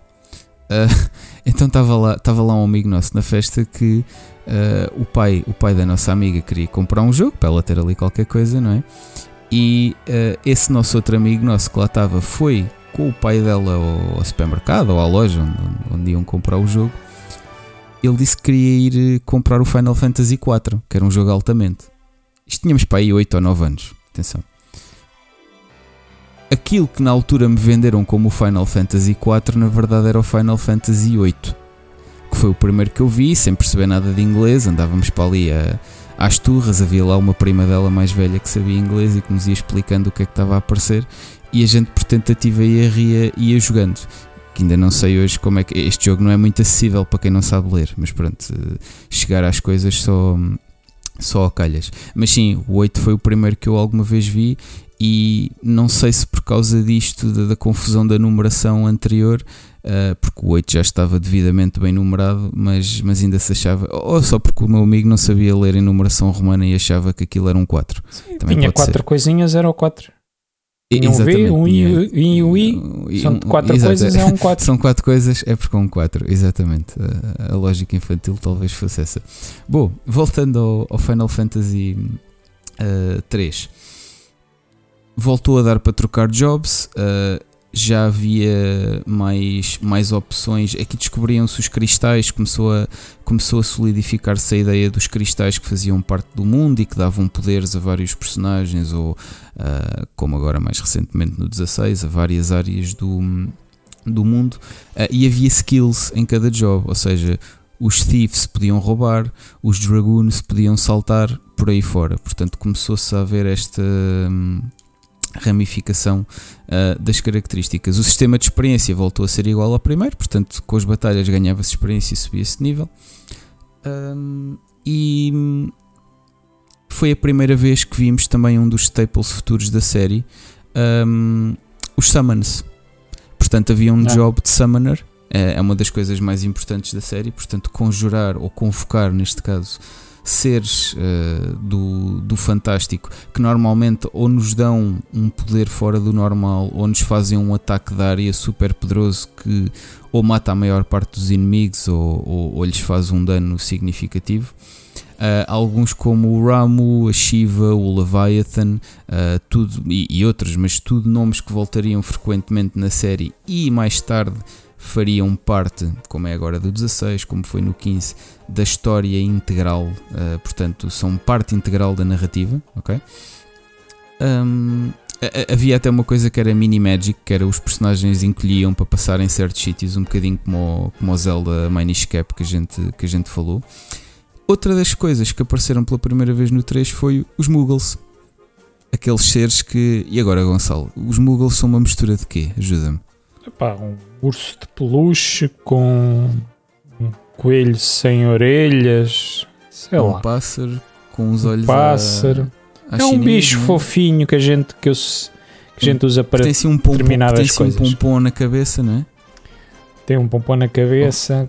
Oh, costumam ter um pompom na cabeça, acho que sim. Uh, e havia, e havia mais, mais veículos, enfim, muita, muita coisa aqui, aqui a acontecer. A gente Pá, não está aqui a falar mudaram, muito... As coisas mudaram, porque antes havia tempo perdido e mais alguma coisa. Há aquela convenção que o primeiro remake deste jogo, e eles, todos eles têm remakes, remasters, não sei o que, foi aquele que foi feito para a DS para lançarem para o Ocidente, mas não. Houve, eles fizeram um jogo completo, um remaster até, uh, um, inteiro, ou um remake inteiro, para a WonderSwan, mas como a Bandai cancelou essa consolinha, eles não o lançaram. E o jogo estava feito. Ficou. Foi ficou o primeiro. Ficou ali. Atirado para o ar. É Mas havia tempo para é tudo. Como a, é como, é como a localização do primeiro, né? Do segundo. Uh, do segundo, do, segundo. do segundo, do segundo. O segundo é que tinha, tinha uma ah, localização é. Sim, e depois não lançaram. Porque o primeiro saiu, tens toda a razão. Sim, desculpa, porque o primeiro saiu. Bom, malta, desculpem aqui o, o andarem, andarmos para trás e, e para a frente. Um, portanto, aqui estávamos em 1990 e sucesso atrás de sucesso. Uh, e o terceiro já começava a parecer aquele culminar, já não tinha aquela experiência estranha, portanto já parecia ser ok. Pegaram em tudo o que foi de bom do primeiro, aprenderam com o segundo e o terceiro já era uma experiência muito mais sólida. E o quarto, então, acho que é o primeiro grande, unânime, grande jogo da, da série, diria. Uh, também porque foi o primeiro a ir para a Super Nintendo, isso é muito importante, portanto, mudámos aqui a capacidade de uh, gráfica, possibilidades que não existiam. Lançada em 91 no, no Japão uh, e já conseguiram lançar no mesmo ano uh, nos Estados Unidos, embora uns meses mais tarde. Um, Final Fantasy IV seguia uma história. Aqui fa faz sentido falar um bocadinho da história só por um pormenor, que acho que é o mais, o mais referido. Nós começávamos a encarnar a pele de um vilão, que era um Dark Knight, o Cecil, que era um comandante de uma frota de airships de, do reino deste, deste jogo, mas que começa a questionar um bocado a sua vida, o que é que ele andava aqui a fazer, se era isto que, que ele deveria fazer da vida. E ao questionar o seu, o seu rei, ele acabou exilado e ficou sem patente. Ele depois conhece os seus companheiros, Kane, Rosa, Rydia, outros, um, que o ajudam a redescobrir-se e, e, depois ele até deixa de ser um Dark Knight e passa a ser outra, outro tipo de, de personagem como parte dessa, dessa evolução. E portanto é engraçado que aqui em termos de história começamos com com outros temas, uh, se calhar isto fica um bocadinho mais, uh, mais negro aqui. Uh, pela primeira vez houve uma personagem que mudava, que mudou permanentemente no decorrer da história, a Summoner da, da história ia para uma terra onde o tempo passava mais depressa, para uma dimensão onde, onde o tempo passava mais depressa, uh, e ela voltava completamente diferente, com habilidades novas, com uma aparência inteiramente, inteiramente nova. E, filhos, este mundo uh, pela primeira vez foi referido como sendo uma espécie de um planeta Terra, porque ele via-se de fora. Uh, Fala-se em ir a Marte e em ir a Júpiter. Havia uma raça que só existia na Lua, uh, e para ir a essa Lua nós usávamos uma baleia. Deixem que este o que a gente faz agora. Entre aqui um bocadinho. Uh, diz, diz. É basicamente o que se faz agora. A NASA pega numa baleia, por isso é que há poucas. Sim, uh, não sei se a também já ia, era, era é Willy ou não, mas. Uh... Não, não sei, não, também não sei. Willy, Willy, Willy, a baleia, acho que é um filme desses. Um, enfim, aqui a história começa a ser uma coisa já mais rocambolesca, mas ainda assim, lá está, eu percebo que isto lido, ou mesmo estar a explicar uh, para quem não tem familiaridade nenhuma com isto, faz, faz, pouco, faz pouco sentido, uh, mas a jogar, eu apesar de não ter terminado este jogo, o 4, o 4 é, um grande, é um grande jogo. Voltámos a ter jobs que não eram, que não eram trocáveis, como, uh, como no, tal como no 2. Uh, como já falávamos aqui da, da Summoner, do Dark Knight, eles tinham já muito mais relevância para, para a história. Primeira vez que se foi introduzida no 4, e portanto há coisas que eu não estou aqui a referir. Temos um overworld, temos airships, temos combate por turnos, temos magias. Ok, pessoal, tudo isto se vai mantendo ao longo destes jogos que referimos até aqui. Ok? Um, Active Time Battle, a primeira vez que este sistema foi introduzido na série. Uh, sabes como é que apareceu o Active Time Battle, Gonçalo? Sei, mas podes contar tu, já que estás lançado. Mas queres que eu conte? aliás, a inspiração. A inspiração. Sim, a, a inspiração. Portanto, o Active Time Battle basicamente é, em vez dos personagens terem as suas ações escolhidas por nós de forma sequencial, tipo escolhemos o ataque do primeiro, o ataque do segundo, o ataque do terceiro, com base nos atributos deles como velocidade e agilidade, há uma barra ou há um cronómetro que nem sempre houve uma barra para, para mostrar isto, mais tarde é que sempre que existiu o sistema a barra, a barra existiu um, que avança a velocidades diferentes consoante esses atributos e há personagens que têm direito a agir primeiro do que outros. É Active Time Battle porque se nós deixarmos só o menu ali sem fazer nada, os inimigos continuam-nos a atacar à medida que as barras deles avançam e o computador escolhe uh, as ações que eles tomam. Ou seja, o combate tornou-se muito mais rápido tínhamos de reagir muito mais depressa aos comandos para escolher os vários menus, as, as, várias, as várias coisas e uh, ganhou aqui um, uma dinâmica diferente este, este, isso até, este tinha, combate, isso até tinha três modos, se eu não me engano. Se não me engano eles estavam Sim, tens, tens o modo active e tens o modo wait. Ou seja, e no modo wait efetivamente enquanto nós não escolhemos e tens, os tens comandos o sugerido, uh, porque aquilo espera. tens, e tens três, porque há um em que tu quando entras no menu nos menus dos itens ele param, eles param. Outro que não para mesmo que tu estejas no menu, que é o, o tal tradicional Active Time Battle. E o outro que é o wait que tu estás a dizer que é o normal, que eles não. No fundo é a batalha por turnos. Sim, aí é voltar ao sistema é o, antigo. Mas eu acho que todos têm, mas eu acho que todos têm estas três opções. Isto dá perfeitamente para ver, porque, por exemplo, em jogos como Child of Light, que, o da Ubisoft, que é um jogo indie da, da Ubisoft, eles basicamente eles pegam neste conceito e aplicam no. Se vocês virem um vídeo, é muito mais perceptível como é que funciona. Para, para quem não sabe o que é, que é Active Time Battle, essas barrinhas que ele está que o Oscar descreveu são, são muito mais.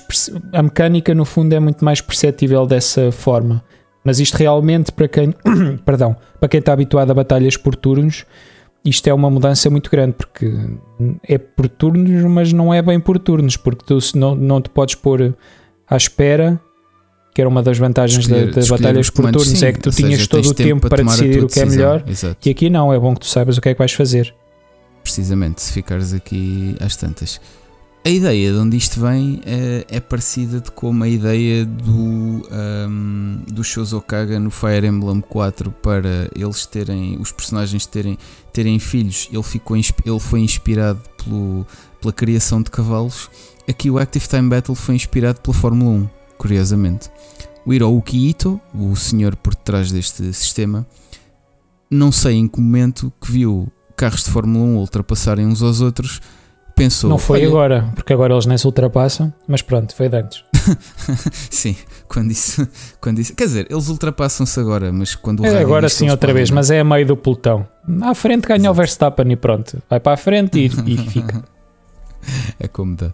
Mas, mas sim, quando ele viu que eles se ultrapassavam, olha, podia haver personagens com velocidades diferentes e o ritmo deles na batalha era um bocadinho diferente. Pronto, e assim chegou o Active Time Battle. Uh, era como se tivéssemos vários Fórmula 1 na cabeça do Hiroki Ito. Uh, houve já, portanto, estes saltos gráficos da SNES muito maior, dava para mudar a cor dos menus, os feitiços que eram feitos a vários inimigos já eram animados todos ao mesmo tempo no ecrã, já havia coisas como nevoeiro, areia no, no ar, ok? Coisas que não, não dava para implementar na, na geração dos 8 bits. Vimos pela primeira vez os Black Chocobos, que já podiam voar, mas depois só podiam aterrar em florestas. Voltámos a ter alguns summons já do jogo anterior. Uh, Bahamut, Shiva, o Ifrit aqui ainda era o Jin. E começámos a ver vários locais ou personagens, tirando o Cid, com referências a jogos anteriores da série. Começámos a ver isso mais há aqui uma coisa muito curiosa de destacar e começando a entrar aqui no legado da banda sonora do Nobu Uematsu e estou-me a perceber que estamos muito apertados de horas e não sei como é que vamos fazer isto. Uh, o Theme of Love, que é uh, a música que estarão a ouvir agora na, de fundo quando, quando, está, quando estão a ouvir o episódio, foi se calhar a primeira música que ganhou uma relevância cultural mainstream no Japão desta, desta série. Eu não sei se isto perdura até hoje, mas durante muito tempo, pelo menos, uh, era ensinada às crianças em educação musical como parte do currículo base da, da escola. Não uh. sei se isto ainda perdura hoje em dia. Sei. Uh, mas pelo menos Olha, durante muito tempo fez parte do currículo de educação musical no Japão o que eu tirei de legado deste jogo foi uma coisa que eu já tinha apanhado muitas vezes em fóruns e não sabia que era, que era nem sabia que era de Final Fantasy, quanto mais de Final Fantasy 4, que era o da 74 Door Hierarchy Glitch. Eu já ouvi, tinha ouvido este termo, lido aliás. E no fundo é neste jogo, se tu desceres lá num castelo, se desceres umas escadas 64 vezes de uma forma específica, vais para o mapa, para outro mapa que te leva a qualquer lado. Portanto, se tu não acabaste o jogo, podes ir aproveitar este glitch e desces as eh, escadas Sim, 64 se eu, jogar, vezes. Se eu, se, eu jogar, se eu jogar nas versões atuais, dificilmente isso ainda lá está, não é? Digo eu. É, no emulador provavelmente terá. E este era Sim, aquele que tinha uma data de personagem chamado Eduardo. Agora porquê, não sei. Mas pronto, tinha muitos Eduardos. Eu, eu, apanhei, eu apanhei qualquer piada, mas também não, não, não, sei se, não sei se atingia. Há muita coisa nestes jogos que são inside jokes também. Sim, e, sim, sim. E há muita japonesice muita japonesice em Final Fantasy que para um ocidental às vezes fica difícil. Até no 6 eu acho que ele é conhecido por isso, por ter muita, muita piada ou muita associação que só eles é que entendem lá no Japão, que nós aqui não percebemos. Enfim. Sim, no, no Japão e às vezes no próprio estúdio, tipo, eles metiam piadas ah, uns pois, para os outros sim. nos jogos. Portanto, aí fica difícil dos restantes acompanharem. É como o Cid e o Cid ao início que eu estava a referir. Enfim.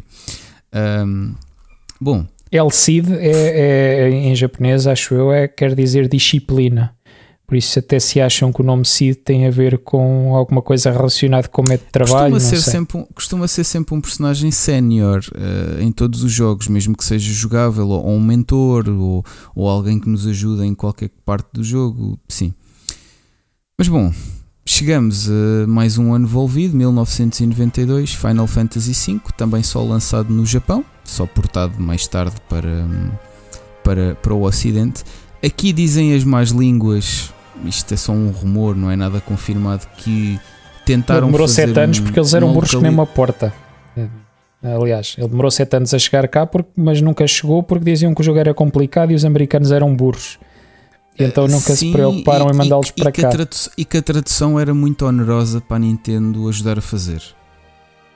Ou seja, que saía mesmo muito caro fazer a localização de um jogo daquela complexidade e daquela magnitude para a Pois, altura. eh, era complexo demais É. para a cabeça dos americanos. Para que é que eles vão estar a traduzir que depois eles não compram? É, Eu vi mais pela questão do preço, pronto, mas, mas sim, eu percebo que possa. é- Enfim, este é dos rumores e não, não saiu aqui. Mas é não saiu aqui muito, muito confirmado, sim. Primeira vez que na história os cristais afetam o mundo em vez só de ameaçarem o mundo. Uh, portanto, uh, um, um cristal garantia a existência de vento e depois, quando ele é afetado, deixou de haver vento no mundo e os navios já não podiam navegar. Um, aqui a airship é simultaneamente uma airship, um barco e um submarino. Havia um segundo planeta para onde podíamos ir. Um, também havia um vilão atrás de um primeiro vilão, tal como no, no primeiro jogo, com o Garland. Aqui o vilão é o X-Death, um nome super edgy. Um, aqui que também temos múltiplos jobs, ganha-se ability points, que é, acho que é a primeira vez que se ganha AP nestes, nestes jogos, e portanto os jobs e as personagens são niveladas em separado. O AP deve ser dos meus sistemas de nivelar favorito de RPGs no geral, onde eles existem, eh, em que ou é um job, ou é uma arma, ou é uma armadura que paralelamente à experiência dos níveis do personagem eh, ganha níveis de habilidade e depois um- uma habilidade daquela armadura ou uma habilidade daquele job é aprendida por causa do AP que se ganha eh, e, não da, e não do XP normal. Eh, eu, eu acho que é, é- é dos sistemas mais simples e, e- dos que eu gosto mais em, em RPGs para, hum, Sim, depois até já para nivelar copiado. ou para nivelar habilidades. Sim, sim, foi, foi muito copiado e, e lá está, não precisa de ser super complexo como alguns dos que nós vamos ver a seguir. Se ainda lá chegarmos, que eu estou a olhar para as horas e estou-me a assustar. E já Mas, que tu falaste eh, nisso, é neste jogo que sim. aparece o Gilgamesh, o tal personagem que, que aparece É primeiro, como é ele em múltiplas. É no 5. Era, ele Hum. era um tenente do X-Deaths, tu já falaste, o vilão, e é enviado para o vazio interdimensional que lhe permite atravessar então os mundos todos. E ele é o único que aparece como ele mesmo daqui para a frente em vários jogos. Não, e não, então aqui foi foi garantidamente eles- é este. Foi daqui. Ok, foi ele era um tenente do estabeleceram X-Death. O Gilgamesh como um, um viajante interdimensional Sim. entre, entre os jogos. Falando ainda em nomes edgy como X-Death, isto era para se ter chamado Final Fantasy Extreme na América. Estes nomes super elaborados. Mas lá Na está, altura, como nunca mais Em saía- 1992. Espera, estavas a fazer uma piada com a banda ou perdão? Não, não, não, não. Na altura não Ah. era eh, esse tipo de nome edgy, era. Sim, sim, era, era, era, era normal, era normal, mas sim, é, é engraçado de notar, notar isto nesta, nesta, nesta fase. Ah, e, e realmente este foi dos primeiros jogos a ter uma fanlation, até por esse plano de demora desse jogo sair no, no Ocidente, depois lá apareceu na PS1 e no Game Boy Advance. Mas, mas sim, com Final Fantasy V terminou esta tendência, esta tradição de alguns jogos só saírem originalmente no Japão. Portanto, daqui para a frente, todos os jogos que nós vamos falar saíram no Ocidente ou ao mesmo tempo do seu lançamento no Japão ou pouco tempo depois, como lançamento inicial no resto do, do mundo. Não sei se tens alguma coisa a acrescentar aqui de, destes Não, não. Final Fantasy deste- VI, deste- deste em particular. 1994 para SNES. 1994, o último título que saiu na, na SNES. ah, para muita Por curiosidade, gente, o primeiro e- jogo que passa aos 90 no Metacritic. Sim, Isso, e- não, e isso deixa cá ver e é a nota mais alta. Não, não é, não é. Uh, mais para Não, a frente não- não é. uh, ainda há alguns. É, não é, não é a mais alta, mas já é aquele onde vamos à procura em muitos meios e em retrospectiva é o Final Fantasy mais bem cotado de todos. Mas na Famitsu está longe de gente. ser. Sim, é, depende do que é que vamos ver, mas por exemplo, o mainstream do Ocidente, sei lá, IGNs, GameSpot, o Final Fantasy VI é o que está sempre lá em cima. Quando eles- mesmo acima do 7, é indiscutível que o 7 será o mais Tem os popular de 2,92. todos. Tem o 2,92. Sim. É, é indiscutível que o 7 será o mais popular entre os jogadores, sem grande sombra para dúvida. mas o 6 criticamente compete como o favorito de muita, de muita gente. E efetivamente tem, tem muito que se, que se lhe diga.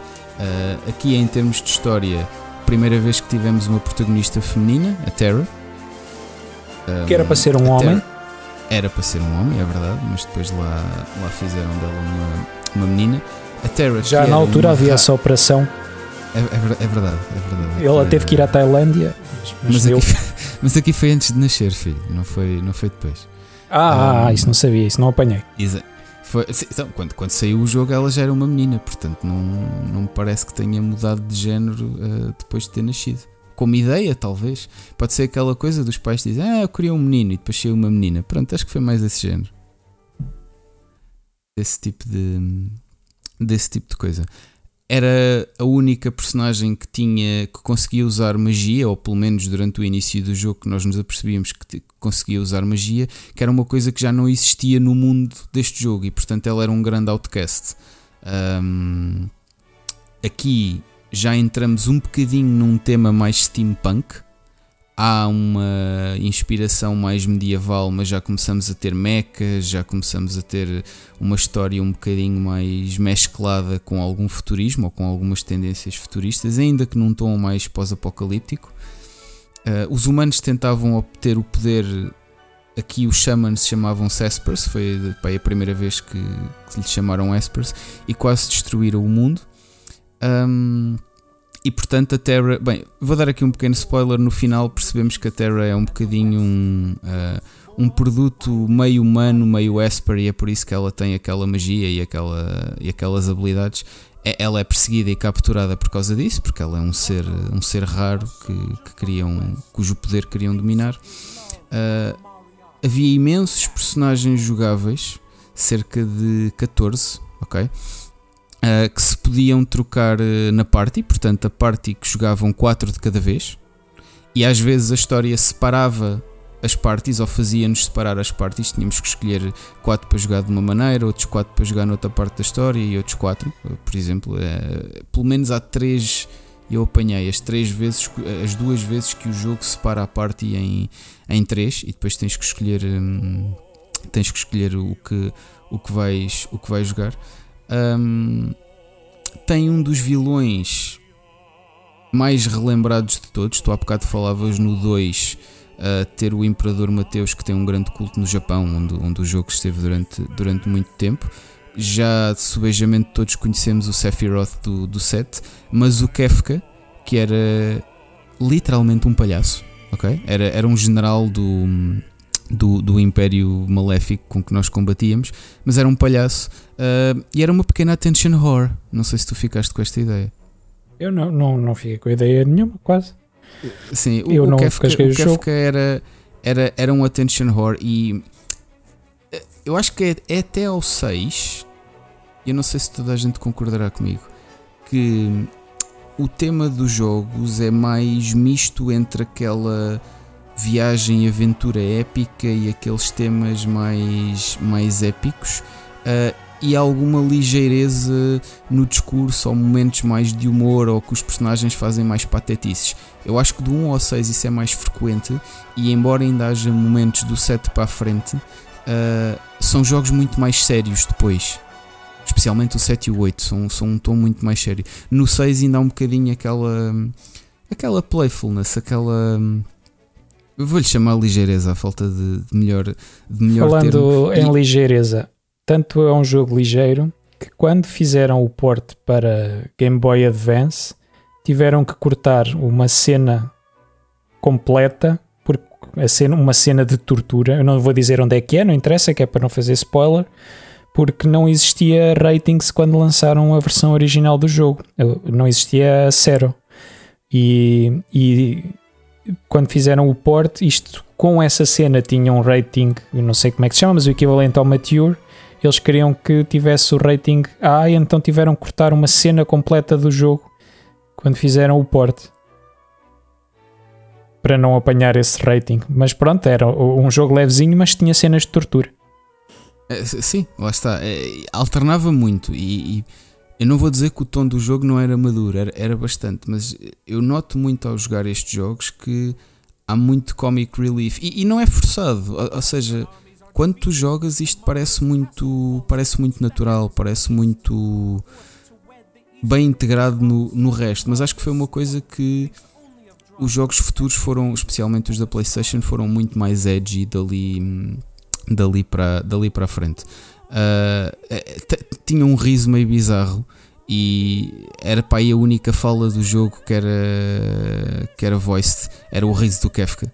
Uh, obviamente uma voz na SNES, não é? É o que é. Uh, mas basicamente a melhor descrição que eu tenho para o Kefka, que não era um ser sobrenatural, que não era meio Deus, que não era meio uh, o que quer que fosse, era só um gajo com uma personalidade péssima, todo fodido e queria poder. Pronto, assim em bom português, uh, era um bocadinho aquilo que, que o Kefka era. E, enfim, é, é, é, dos vilões mais, mais bem lembrados em termos de história. Uh, há, há, aqui uma série de, de, curiosidades, especialmente a nível das evoluções gráficas, em que me parece que a Square puxou mesmo a SNES aos seus limites, ou pelo menos aos limites da criatividade que eles tinham para ela. As animações evoluíram bastante. Uh, não sei se tu sabes que as personagens da, da NES, ou pelo menos os sprites que eles usaram em Final Fantasy, tinham 26 pixels de altura e eram feitos para aí com 4 cores. E só tinham 6 frames de animação diferente. Um, é uma, lá está, os... as animações quando eles são realistas. Sim, e, e, são. Eh, e os da SNES, apesar de terem menos 2 pixels de altura, já tinham 11 cores diferentes, que já deu para lhes dar muito mais uh, personalidade, uh, e tinham 40 frames de animação. E aqui já dava para parametrizar uma série de uh, emoções e de coisas que nos primeiros jogos acontece muito mais. Por exemplo, tu veres um personagem que salta pelo ecrã fora. ou que passa muito depressa de um lado para o outro, porque era a maneira que eles tinham de passar algum tipo de emoção ou algum tipo de realismo com, com a limitação gráfica que existia em termos de animações. O que a partir deste jogo, bom, que foi o último feito integralmente nesta lógica de, de pixel art e com, e com sprites, uh, já, já não era tão necessário porque já dava para meter uma série de emoções e de, e de animações nos personagens, de surpresa, de uh, tristeza, de alegria, etc. Muita, muita coisa que já deu outra, deu outra vida ao, aos personagens e, e é, é isso. Se no primeiro os NPCs esperavam por uma ação da conversa para lhes acontecer alguma coisa e no segundo começaram a andar em caminhos pré-estipulados, uh, lá está. Nos dois primeiros Final Fantasies havia duas versões de cada sprite. Uma menos detalhada para o overworld e uma mais detalhada para a batalha. No 6, uh, era sempre o mesmo sprite usado para tudo, porque tinha esta flexibilidade das animações. Portanto, ainda hoje me surpreende as maravilhas técnicas que se conseguiram fazer com, com os jogos. De, lá está, e, notava-se muito de, da transição dos 8 para os 16 bits, a quantidade de coisas que deu para fazer na SNES hum. que não dava para fazer na NES. Já, já falámos disto na altura do Fire Emblem, mas sim, sim. fico sempre impressionado quando, quando, quando vamos para, para falar disto. Passamos Bem, para o Final Gonçalo. Fantasy VII. Hum... Ainda tens mais coisas para acrescentar no 6? Tinha, tinha, epá, tinha aqui. Ah, ah, ah fizeste essa pausa, aqui... pensei que fosse para. Não, não, não. Tinha aqui, tinha aqui mais coisas, porque uh, aqui o, o, Sakaguchi já não realizou o sexto. Uh, ainda tinha o Amano nos personagens e o Ematsu na banda sonora. O Sakaguchi estava-se a, a cagar neste momento. É, já, já, já, se estava a Kaguchi para, para isto, é verdade. Eh, mas começa-se a notar aqui a transição para o Ito e para o Kitase, que realizaram os dois este jogo. Um, este jogo que, como tu dizias, ou eu dizia, já não sei quem é que dizia, saiu em 94 no Japão e, no, e nos Estados Unidos, portanto, a maioria dos outros demorou para aí um ano a ser feito, tirando ali o do 2 para o 3 que foi 2. Este aqui demorou 2, mas demorou 2 por um motivo específico, porque o já não sei se era o Kitase, se era o Itu. Acho que era o Kitase. Um, quiseram que ele acabasse de trabalhar o, o Chrono Trigger. Eu acho que antes do sexto. Quando é que é o Chrono Trigger? Peraí. Já estou aqui a dizer uma asneira. Mas achei que era importante falar nisto. Vamos só pesquisar num instantinho. Chrono Trigger. Não, devo-me ter enganado porque o Chrono Trigger é de 95. Bom, vai ser um assunto para rever mais tarde. Uh, que provavelmente a gente aqui não vai ter propriamente a oportunidade Epá, se de, fosse. Não, de fazer. pois. Não. Então Não. também não pode ser. Isso é para o 7, que é os, os Xenogears. Talvez, talvez, talvez por aqui. Um, Criam-no para fazer outro jogo.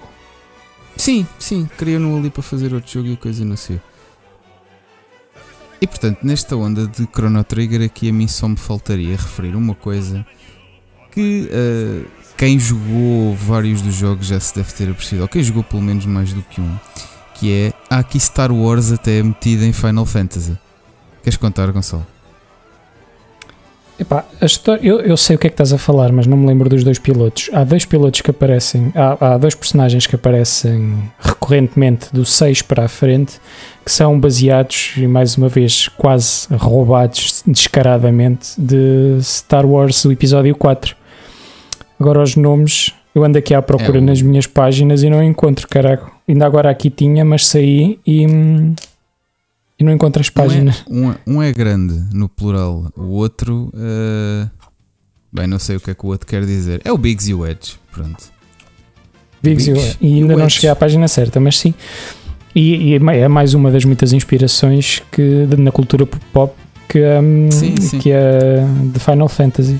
E é assim, eles apareceram pela primeira vez no 6 e acho que não vale a pena a gente referi-los mais, mas só para vos dizer que dependendo do jogo, ou eles são amigos dos heróis, ou são um personagem absolutamente terciário, ou são vilões, não os principais, mas são dos maus. Portanto, dependendo do jogo, eles são dos bons, são dos maus, são mais secundários. assim, são assim. mais- Sim, é, é um bocado é um bocado por aí. Portanto, consoante eles, consoante eles aparecem, tem ali um toque diferente. Final Fantasy VI, que portanto, dos favoritos da, da crítica, mesmo os fãs têm-no em muito, em muito boa conta. Hum, entra aqui na tal discussão de será que este é eh, o melhor Final Fantasy de todos? Que é uma discussão que não vale a pena porque eles são todos tão. Para já são tantos. Há muitos que são muito bons e tocam em tantas gerações de tanta gente. Eu acho que a discussão é inútil porque isto vai acabar Completamente. por. eh, vai Completamente. acabar por tocar demasiado nas sensibilidades de- das pessoas. Podemos guardar isso para uma slot 2 de um próximo episódio, mas não, honestamente não sei se me parece que valha, que valha a pena. Após outro Então vamos a jogo, não é? Final Fantasy Eh, VII.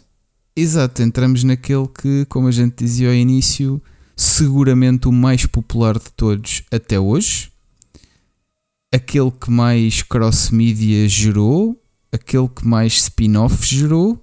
Acho que não estou a dizer nenhuma, nenhuma asneira, não é? Não, eu creio que não. Pronto. Mas será seguramente o mais conhecido. Se- se- Como tu dizes, ser o melhor é debatível. Mas tem algumas das imagens e dos momentos mais emblemáticos. Até para mim, até eu conheço alguns momentos emblemáticos deste jogo. Eu que não, não, não sei nada da Então, série Steven em si. Spielberg falou neste jogo e supostamente ele não o jogou, portanto é, é para Pá, perceber-se o alcance que isto teve. eh, e ainda tem, e ainda tem o Final Fantasy VII, lançado em 97 no Japão e no final desse ano no resto do mundo. com muita controvérsia na altura, porque os fãs pensavam que ia sair para Nintendo 64. Até diziam que um trailer que houve do Final Fantasy VI 3D seria um demo para ahm, Final Fantasy VII, mas não era. Houve muita polémica do jogo ser exclusivo da PlayStation. Sim, esta seria uma das primeiras vezes em que isto depois começou a acontecer com mais frequência. Há trailers de coisas de Final Fantasy que depois não têm nada a ver com os jogos que saem uns anos mais tarde. More on that later. Mas isto, isto, isto acontece muito ao longo da história do jogo e eu diria que começa aqui. Este, este é o primeiro momento em que, isto, em que isto acontece. Não sei se queres que eu vá por essa parte da história ou se tu tens isso aí bom para desenvolver. Não, Como não é podes ir. Não, não, não, não, nem, nem queria queimar muito tempo com isto, era uma curiosidade. Pronto. Tal como a história original era para ser em New York City e Sim, este jogo sim, sim. era para ser Xenogears. Aliás, o Final Fantasy VII era para ser o Xenogears. Só que, como acharam que aquilo era tão dark, disseram: não, é melhor, isto é, é demasiado. Vamos fazer, mas a ideia é boa, vamos fazer um jogo à parte. Mas o primeiro Xenogears teve para ser o Final Fantasy VII. É, mas há aqui muitos motivos para isso não ter, não ter acontecido. Portanto, desenvolvimento deste começou em 95, sensivelmente um ano depois do lançamento do 6. Efetivamente criam, criam um jogo 3D. Discutiu-se essa, potencial, essa possibilidade na, na Nintendo. O, aquilo que é tido como o grande fator para não ter-se continuado a ser uma franquia na Nintendo é apesar de supostamente, lá está, eu não sou o expert em hardware, mas supostamente em termos de capacidade pura da máquina, a Nintendo 64 era mais forte que a PS1, certo? Sim, sim. Pronto. Só que eles adoravam a, Game, a, a, a N64. Exatamente. Só que o sistema da Nintendo 64 era por cartucho e o sistema da PlayStation era por CD-ROM. Era absurdamente mais caro fazer produzir cartuchos com a capacidade necessária para o tipo de jogo que, que hoje todos conhecemos, ao invés de produzir isto em CDs. E até era mais do que um. Uh, acho que o 7, sim, o 7 saiu em mais do que um disco já. Mas, uh, e em cartuchos era mesmo demasiado caro. Ou seja, com toda a memória que eles precisavam, os cartuchos eram demasiado caros. Uh, normalmente o, grande o grande o grande senão de fazer isto em CD uma das coisas que na altura se sabia era os loadings eram muito mais longos do que os jogos da Nintendo por causa do, do cartucho o acesso da memória seria seria mais rápido imagino que essa, que essa é a razão não sei de cor qual é a razão mas estou a apostar que era o caso um, mas, mas é isso, eles quiseram, ainda houve aqui o desenvolvimento do Chrono Trigger, isto também levou, e este foi tal como o primeiro Final Fantasy, um grande all-in. Embora aqui não me parece que estivesse propriamente a existência da empresa em jogo, porque já haviam jogos bem sucedidos para trás, mas o desenvolvimento deste jogo já meteu mais de 100 pessoas, 45 milhões de dólares, para a altura era bastante, acreditem. Até agora. Produção cinematográfica. Até agora, sim, mas em nível de AAA já não é o número de encher o olho que era na altura. Era aí que eu queria chegar. Claro, sim produção cinematográfica, tudo apostos para uma grande produção, 100 milhões de dólares só em marketing, portanto, mais do que até no próprio desenvolvimento.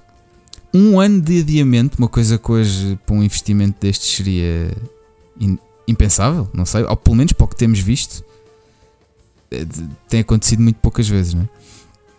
Podia, podia ter ou nenhumas. Podia, podia, ter, podia ter falhado, o tema realmente era muito mais dark do que havia até aí, embora o 6 já desse umas dicas já a fugir do medieval, já a entrar em alguns conceitos steampunk, o 7 foi all-in, acabaram-se os arcos, entraram as metralhadoras, uh, acabaram-se coisas menos modernas e passámos a ter helicópteros. Estava-me a faltar aqui outro exemplo qualquer para, dar, uh, para, dar, para dar isso. Um, e entramos naquilo que se calhar é, é, é o tema ou o tipo de coisas que toda a gente ou a maioria das pessoas ainda espera de uma grande parte do, dos Final Fantasies. Tetsuya Nomura, não se esqueçam deste nome porque ainda vamos voltar a ele mais tarde. Foi o designer das personagens, já muito mais mangaka. Aquilo que tu já me dizias que não gostavas tanto nestes jogos, os personagens já tinham aquele ar mais, mais manga, não é? Uh, a verdade é que isto parecia ser alinhado mais com a ideia 3D do jogo, ou seja, um design mais mangaka parecia um bocadinho mais fácil de, de incluir. Um, que eles inicialmente até eram conhecidos pelo inverso, por terem os personagens muito mais realistas que, sim, que o habitual sim. para um jogo uh, japonês, como Dragon sim, Quest. Na arte, sim, na arte, na arte conceptual manteve-se, se forem, se forem ver os materiais de arte conceptual do set, mantém-se aquele, aquele traço clássico uh, dos outros jogos, ou aquilo que nós costumamos ver como às vezes os desenhos dos personagens na capa. Não falamos das capas dos jogos, que normalmente desde o 4 começou a ser assim e depois retrospectivamente fizeram isso para os três primeiros. Tem, tem sempre o logo de Final Fantasy e depois um, um desenho por trás que é alusivo a um personagem ou um elemento qualquer relevante para a história e depois tem ali um pequeno símbolo e tem assim uma cor muito até quase muito, muito leve.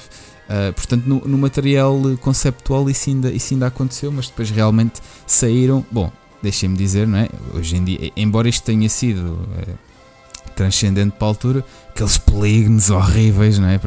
Eu hoje olho para o Final Fantasy VII, aliás, é um dos motivos pelos quais eu na altura joguei aquilo emprestado na minha PS2 com o disco de um amigo meu e já na altura tive muita dificuldade em continuar porque estava-me a custar ok? Tá, Estar parte do jogo, por, por muito saudosista que seja uma pessoa, opa, contam-se pelos dedos numa mão os jogos que envelheceram bem desta era do início do, sim, do, sim, do 3D sim. poligonizado, PlayStation yeah, e Sega Saturn. O, o, o, protagonista, o, o, Cloud, o Cloud Strife, tem, tem assim uns cubos em vez de mãos, não é? E depois tem assim um triângulo que é tipo.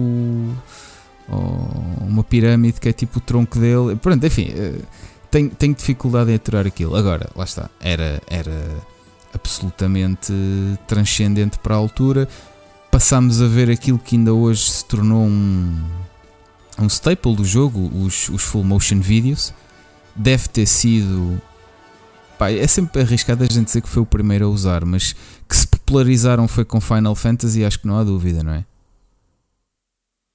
Uh, muito provavelmente, pelo menos eu não, não vou dizer que foram também estou como tu, mas eu tenho a ideia, aliás, eu sempre associei os full motion videos que, que eles têm a pontapé a Final Fantasy e é uma coisa Exatamente. que não me agrada também no é, jogo é, em si. Há aqui, há aqui uma coisa que me agrada muito que eles fizeram com a tecnologia da altura, que é fazem o full motion video e no set Aliás, full motion e de grande qualidade. De grande qualidade sim, para a altura. Sim, sim, uma coisa brutalíssima. Muito, muito, muito, mesmo. Ver aquilo numa PlayStation 1, mesmo aqueles da era da PlayStation 2, eu ficava sempre de boca aberta.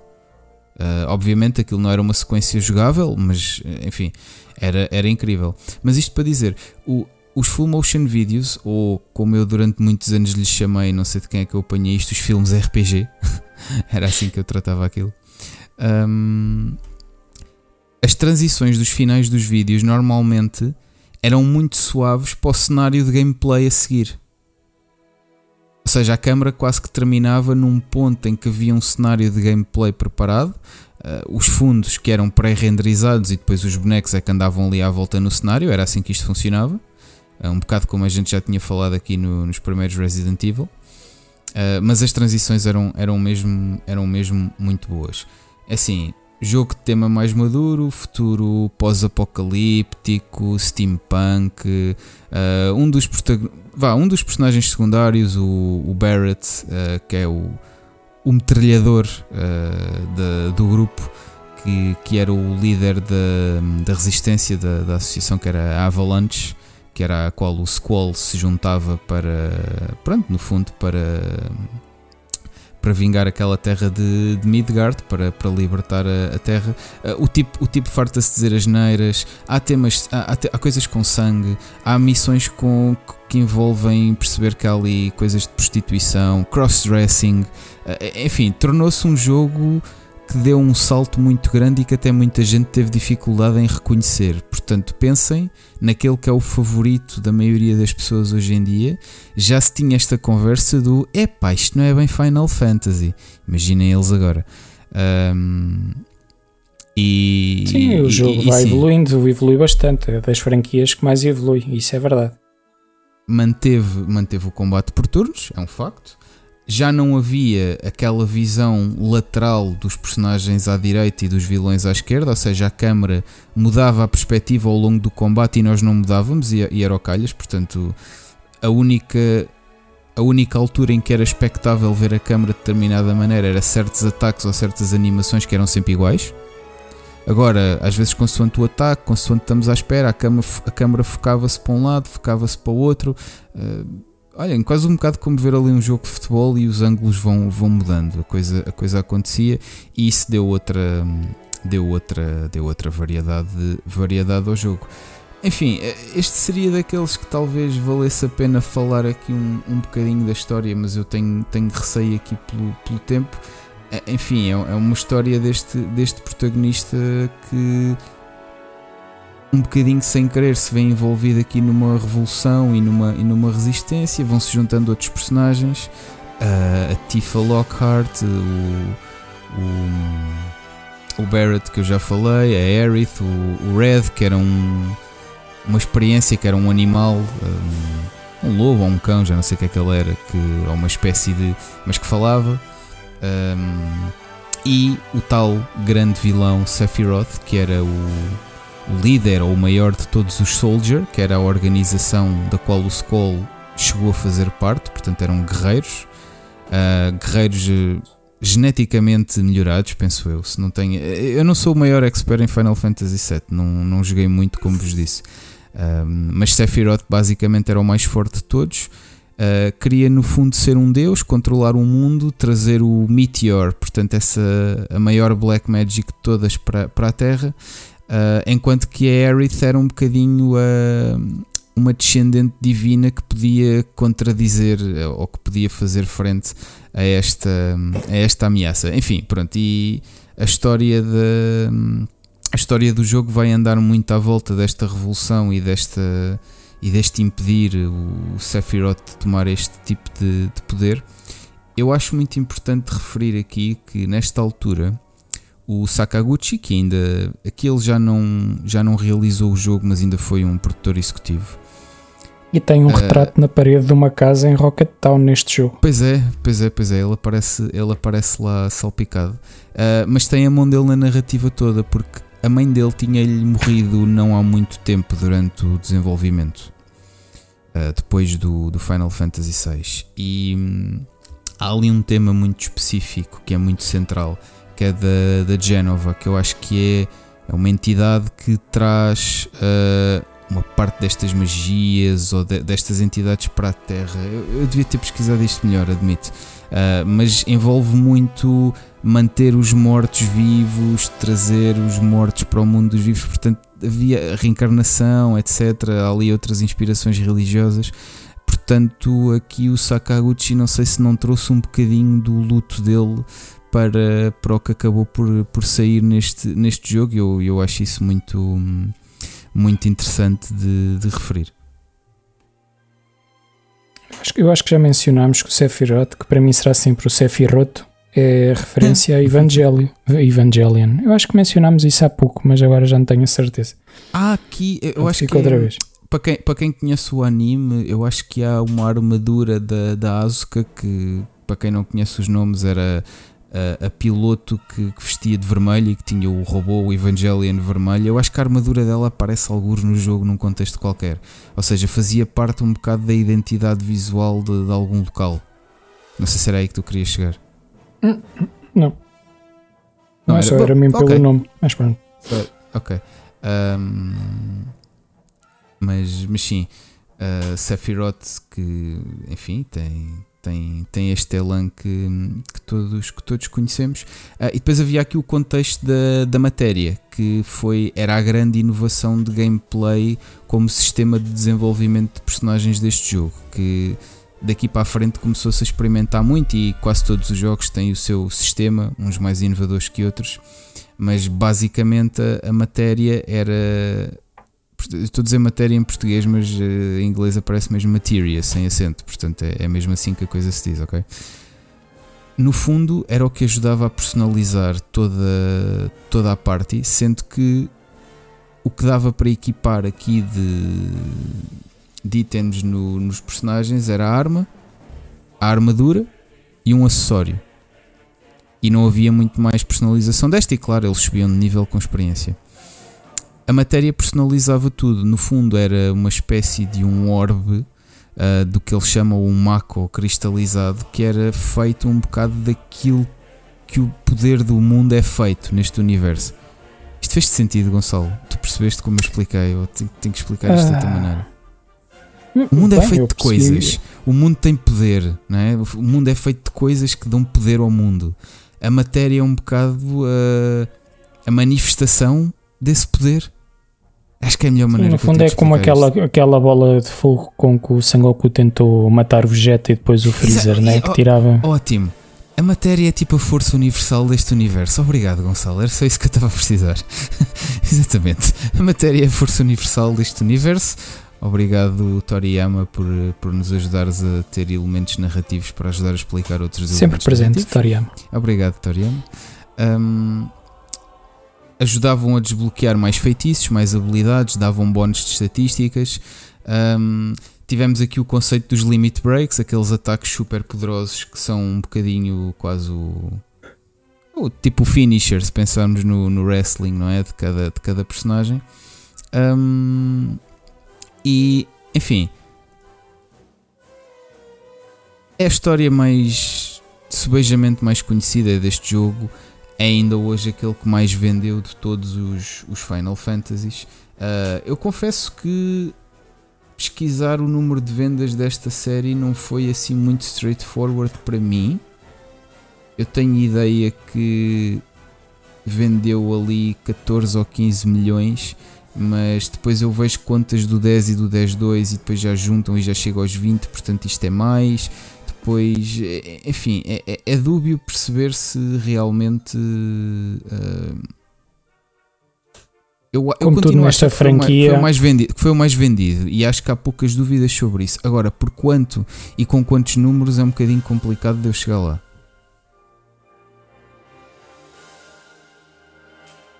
E também não é relevante. Sim, quer dizer, mas, mas corrobora um bocado ser a, o jogo mais, mais popular de, de todos. Aqui vale a pena dizer que foi com Final Fantasy VII que começou a expansão para outros média de Final Fantasy, portanto a permeabilização de Final Fantasy para lá do, dos videojogos. O primeiro projeto agregador destas coisas, eles chamaram-lhes Compilation of Final Fantasy VII. Depois saiu daqui o Before Crisis, o Crisis Core, um shooter que se chamava Dirge of Cerberus, sobre um dos personagens que era o Vincent. Uh, houve a famosa, muitos anos mais tarde, tech demo da PS3 de um suposto remake.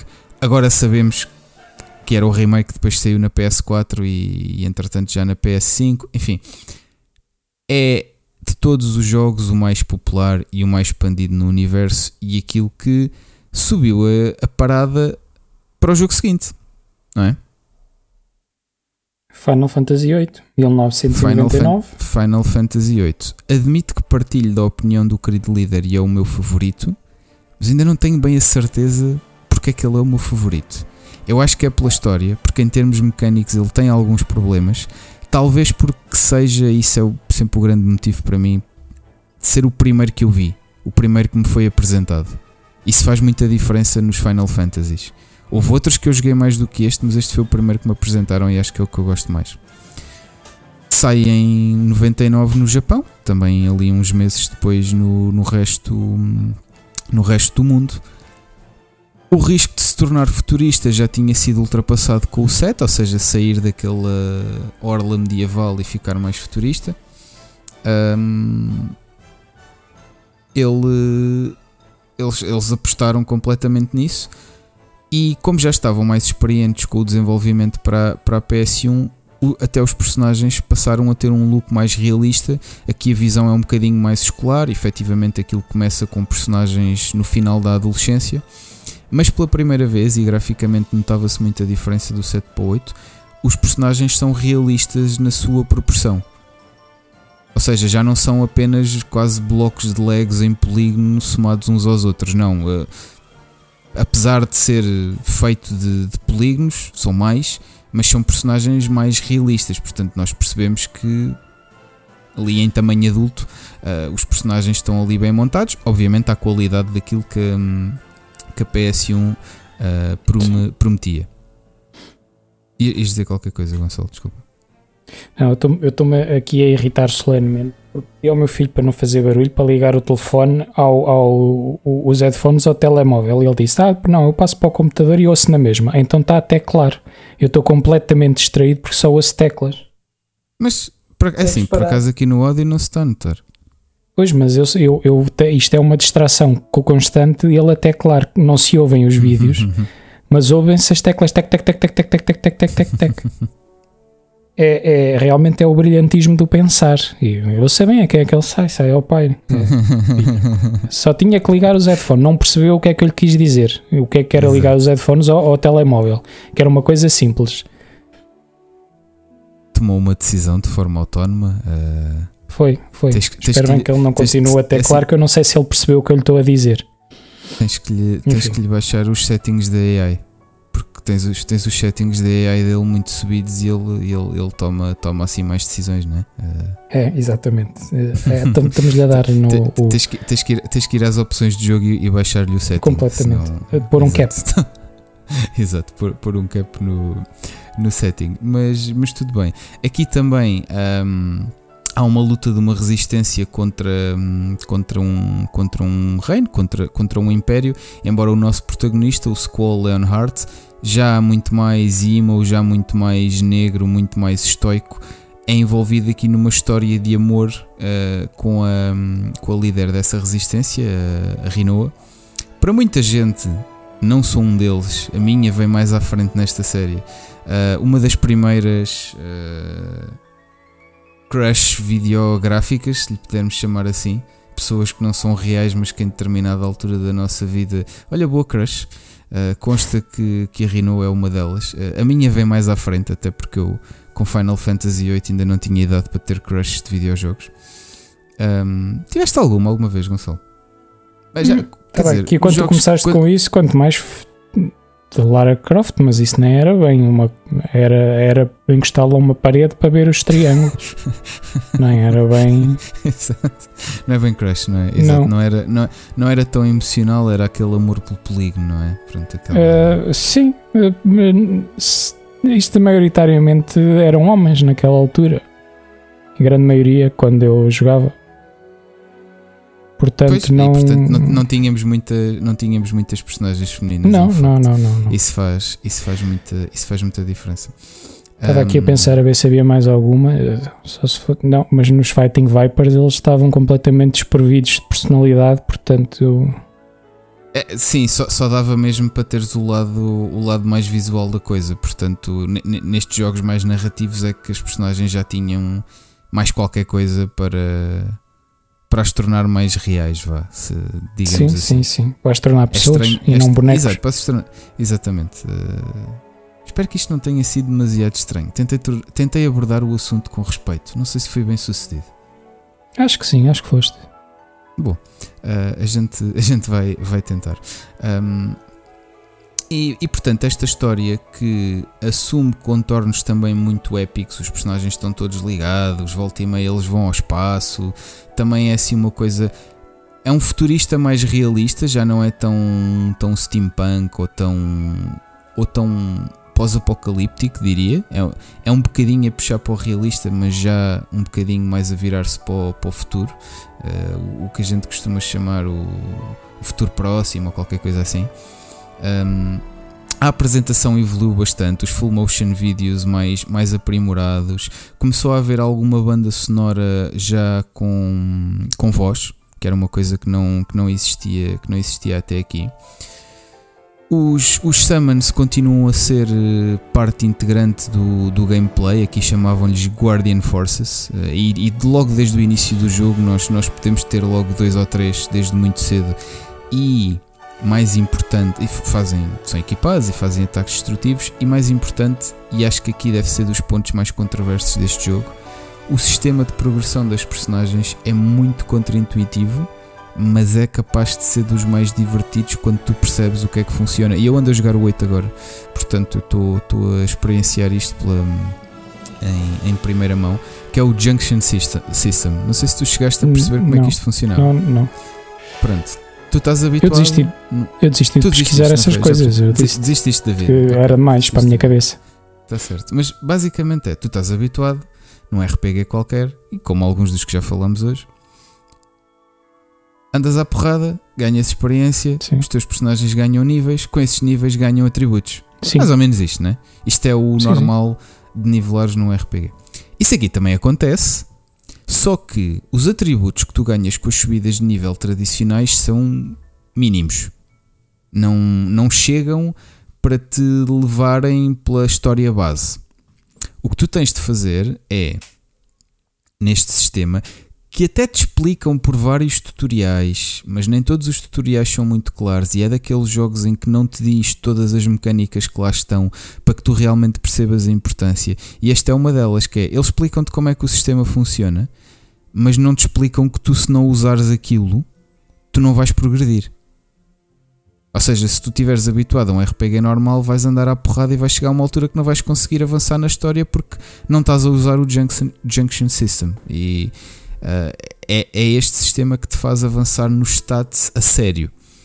A ideia é tu equipares um destes summons, uma destas Guardian Forces, podes equipar mais do que um por personagem quando tu os equipas, eles têm determinadas habilidades que vão aprendendo e eles também ganham nível à medida que os combates, eh, à medida que fazes os combates, eles ganham níveis. Algumas dessas habilidades são permitir que tu equipes magias associadas a certos stats. Dei-te um nó na cabeça, não dei? Não, não, não, até aqui tudo bem. Não, não se eu estou a entender. Mais e, ou menos, sim, sim ao equipares uma magia a um stat, por exemplo, tu pões uma, uma Fire Magic em Strength e aquilo sobe-te, sei lá, 30 pontos de Strength e tu passas a ser mais forte. Se tu, se tu equipares a versão mais forte daquela magia, tipo Fira ou Firaga, tu ganhas tipo 50 ou 100 pontos de Strength, ok? Ah, é assim que então afinal ouvi isso, esses nomes. A, a, ah, já percebi. Isso é as magias. Estou a dizer sim, os sim, há um, eu, eu vi porque há um que deixa de usar isso lá mais para a frente, já não sei qual. Ah, o Junction um System só, só, foi, só foi usado no 8, não, então nunca pronto. mais voltou. Nunca mais, nunca mais então voltou. foi o contrário. Podes, podes equipar magias de, de outros jogos, de outras maneiras, mas sim, o Junction, Junction System, poça que está difícil para mim, nunca, nunca mais voltou, voltou a ser usado. Mas, mas sim, por exemplo, tu tens a mesma coisa para, para tipo pontos de vida e para, para defesa, por exemplo, mas se tu equipares uma magia de fogo a, a HP, a pontos de vida, não ganhas tanto como se equipares, por exemplo, uma magia de cura se equipas uma magia de cura, os teus pontos de vida sobem mais. Tal como se equipas uma magia sim, sim, de cura a um, um stat ofensivo, uh, não, não ganhas tantos pontos nesse stat como se equipares um, um feitiço ofensivo. Pronto, é um bocado é um bocado por aí. A mesma coisa com podes dar uh, status effects ao teu ataque se equipares noutro menu com outra habilidade de um, de um, de um destes shamans que tu vais aprendendo uh, o atributo de, de fogo ao teu ataque da espada, por exemplo ok? Uh, pronto. Junta isto ao facto de as magias também não terem MPs aqui, toda a gente as pode fazer, mas tens novamente um sistema de. tens literalmente X usos de magias, de 1 a 100. Não podes ter mais do que 100 de cada vez. E como é que tu desbloqueias estas magias? E porque é que eu estou a explicar isto tudo ao mesmo tempo? Porque sem estas noções todas o sistema não funciona. Tu tens uma mecânica de draw, que é um comando que tu tens ao lado dos ataques e dos itens e etc. Em que chegas a um inimigo, fazes draw e ele tem uma de várias magias ou só uma magia que tu podes fazer draw. E é assim que tu colecionas magias. Isto gera um hum. grinding brutal. E é por isso que eu acho que não foi o sistema mais bem conseguido. É facilmente dos mais inacessíveis de todos, eu acho porque ele é explicado, mas a importância que ele tem nunca é clara no jogo, a não ser que tu esbarres contra uma parede. E parece e, muito e, portanto, divertido. Acho muito fácil da coisa. Quando tu te metes nele, sim, e te entre... ou seja, eu, eu precisei de andar 15 minutos no YouTube a, a perceber efetivamente as potencialidades daquilo, porque torna o jogo muito mais maleável pode estar muito nivelado ao início ou pouco, podes chegar mais à frente, mais atrás no jogo, podes fazer. Enfim, é, é, é daquelas mecânicas que assim que a dominas tu descobres como é que vais partir o jogo. E isso, dependendo da experiência que tu queres, pode ser muito divertido. Mas é acessível? No way. Não é. E é esquisito. Mas é daquelas coisas que quando aprendes as coisas, as coisas fazem sentido. E é assim que os personagens verdadeiramente crescem neste jogo. Agora, eu acho que ele ainda fica, não sei, no coração das pessoas essencialmente pela história e pelo ambiente. Eu, eu jogar este jogo o que eu vejo é este é aquele Final Fantasy que, que efetivamente me agarra pelo contexto, pelo ambiente. Eu gosto da história, eu gosto dos personagens, eu gosto daquele mundo, eu gosto daquele contexto, do que se está a passar. Epá, e os sistemas são um bocado um aborrecimento, devo dizer. De resto é combate por turnos, atacas, fazes magias, summons, eh, usas itens, isso é igual. Não, não, tem, não tem diferença. Os teus personagens só têm uma arma cada, tu fazes upgrades a essa arma para ela evoluir. uns têm, o protagonista, o Squall, tem, tem uma Gunblade, de, há, quem use, há quem use um chicote, há um gajo que usa um, umas pronto, por aí fora. Tens, tens, tens um bocadinho de, de, de tudo. Um, e, e, lá está, este sistema já na altura em termos críticos não foi mega bem recebido, agora Final Fantasy VIII continua a ser eh, quase 10 milhões de cópias vendidas, um, um grande, um grande sucesso. Um, no lançamento bateu o recorde do 7, eu só acho que o 7 continua a vender durante mais tempo do que o 8 e é por isso que acabou por, eh, por, por vender mais. A parte do storytelling realmente é daquelas quase unânimes sobre este jogo. Uh, havia aqui. Subiu uns níveis em relação ao set, ou seja, há quem goste mais dos conceitos do set, da ideia que está por trás do set, quiçá dos personagens do set, mas quase certeza que a maneira de contar a história do 8 é muito mais universal, é muito mais acessível e. E olha. Uh, ah, paraste uh, no I e como não, tô, eu às vezes deixo-te ouvir, eu pensei que não tivesse ouvido. Ia continuar, não, não, ia continuar que fazendo aqui a ponto para o 9, mas ainda há aqui um par de curiosidades engraçadas que tu também deves ter registado. Sim, uh, e tu, duas delas, este... quer dizer, uma não é bem curiosidade, até vou omiti-la, mas tudo relacionado até, com até, música.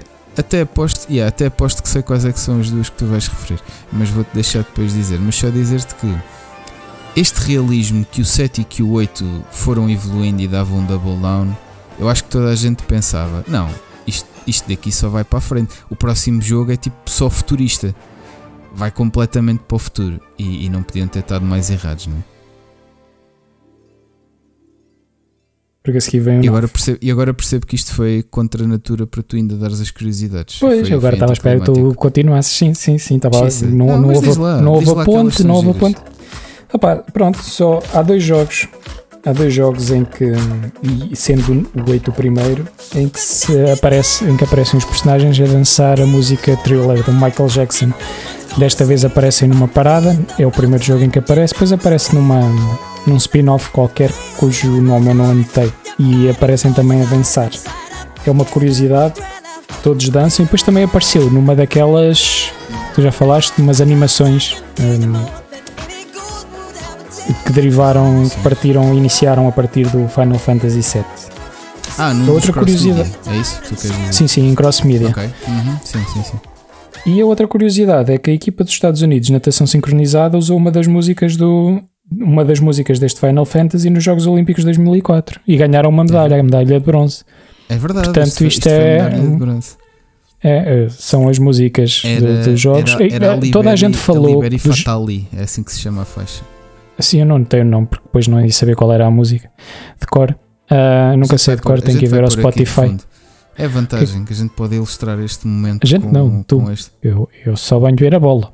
Uh, que é que eu ia dizer? Já nem queres alimentar uh, a ilusão de que também contribuis para não, não, para que, este episódio? Para que, para que é que eu vou alimentar essa ilusão que não, não contribui somos nada? Tu é que tens o trabalho todo. Equipa, mas somos uma equipa. Então, claro que somos uma equipa. Eu, eu assisto, eu, eu, dou, eu dou todo o apoio moral e o incentivo e, e, dou elogios esparsos para tu, para tu continuares a fazer isso. Toda a gente falou que o Japão usou, porque o Japão também usou nos Jogos Olímpicos, agora há pouco tempo, uma data de músicas Uh, foi agora, eu creio que até foi nos últimos, de franquias da Nintendo, mas eles não foram os primeiros. Isto de 2004 ah, mas foi isso, Grécia. De, do, do, Japão foi como parte da, da entrada das, das cerimónias de entrada, ou seja, é, não, não foi, não, isto, isto foi uma equipa olímpica que decidiu usar. Sim, é? tudo bem, mas foi na altura falou-se de mass media, massificação dos jogos, houve um grande debate. O que eu queria dizer é que eles não foram primeiros, os primeiros a aproveitar estas. E isto não é uma, uma música, não, é, não foram buscar músicas já existentes, não foram buscar uma música do excesso, eu sou e meteram no jogo. Não, foi uma música propositadamente feita para o jogo. Portanto, foi o contrário, partiu do, do jogo para a vida. Mas pronto, seja como for, é uma curiosidade.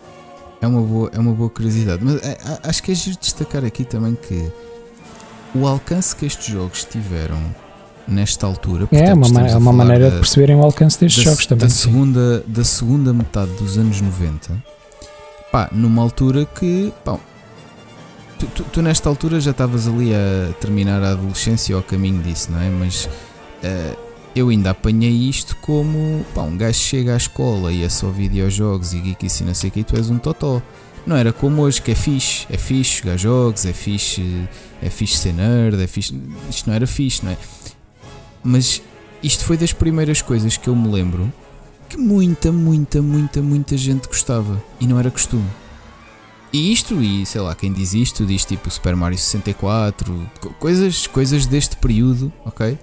Uh, que a PlayStation, neste caso, ajudou muito a, a massificar. Uh, Epá, no meu tempo mesmo... não se falava nada disto. Raramente se falava em Final Fantasy, mas eu continuo a dizer sim, sim, que Coimbra era uma cidade seca. Que, eu não estou a dizer que isto foi para as notícias ou que isto foi para, para os adultos. Não, não, não eu sei mesmo, não, mesmo os amigos. Mas mesmo, mas mesmo com os amigos, isto pelo menos foi uma coisa que eu lembro que, bem, é assim, mais do que isto, obviamente, Pokémon foi um fenómeno diferente. Aí sim, é completamente massificado.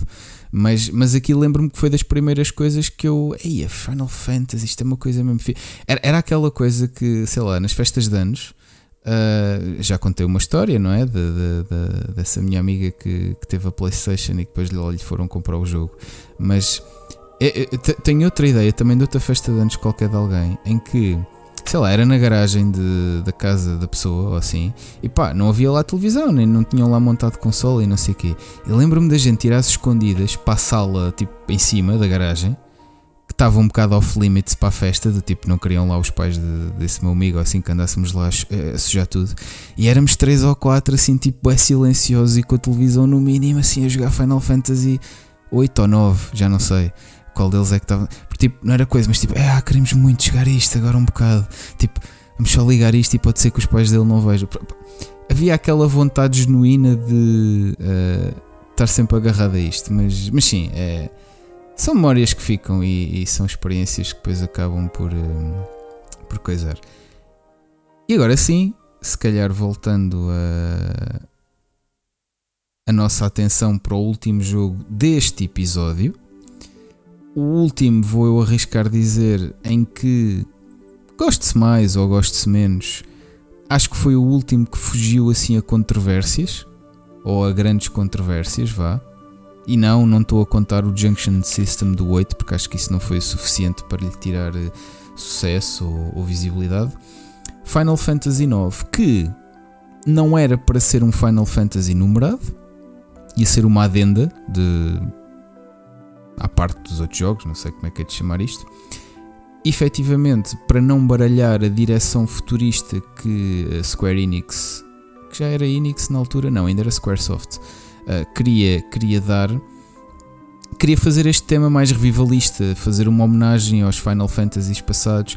Este ainda é publicamente assumido como o favorito do Inobu Sakaguchi, do Hironobu Sakaguchi, é o 9. E este é o Final Fantasy que, para quem conhece a série, é o que tem uns personagens assim que parecem meio como uns anões, né? Eu só o conhecia por causa do Zidane.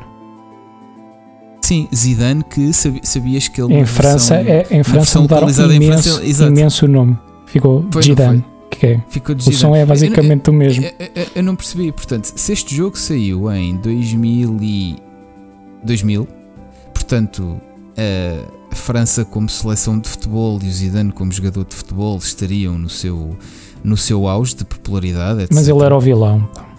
Ele era o vilão. Não, o Zidane, o Zidane era o protagonista deste jogo.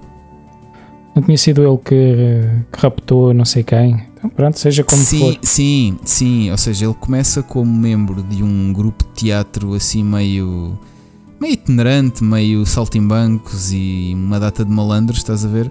Mas uh, ele é dos bons, ou seja, ele queria raptar a, a princesa e querer dinheiro, estás a ver? Mas não. Ironicamente, foi bom retrospectivamente porque o Zidane acabou a, a carreira à cabeçada. Portanto, se, se aqui o, o problema era dar má fama ao Zidane, bem, mas depois para compensar ganhou uma data de Champions com o Real Madrid. É verdade, é verdade. Acabou por. Uh, eu, acima de tudo. Por levar a dele avante. Não reduz o Zidane nessa última cabeçada, honestamente. Eu lembro mais pelo resto. Mas, uh, mas isto sou eu que. Sempre achei que ele, pronto, tudo bem, um jogador de elite, mas eu nunca pus nos top 3 em, em nenhum ano de, de, que eu vi jogar. Um jogador de elite na mesma, no que não quer dizer que não seja um jogador de elite, na minha opinião. É, dava, dava, hum. epá, dava muito. A, maneira, a maneira como ele comandava um jogo e como ele dominava a bola é, era única. Só que epá, ele, ele partilhou palco com, com Ronaldos, não é? Com, com, aqueles, com aqueles monstros todos da altura, especialmente do Brasil. Uh, ainda, ainda apanhou o Figo e ainda apanhou ali. Na altura aquele é Áureo, quem é que ganhou ali mais coisas na altura? Já não sei de cor. Não sei de cor. Os inícios dos Manchester.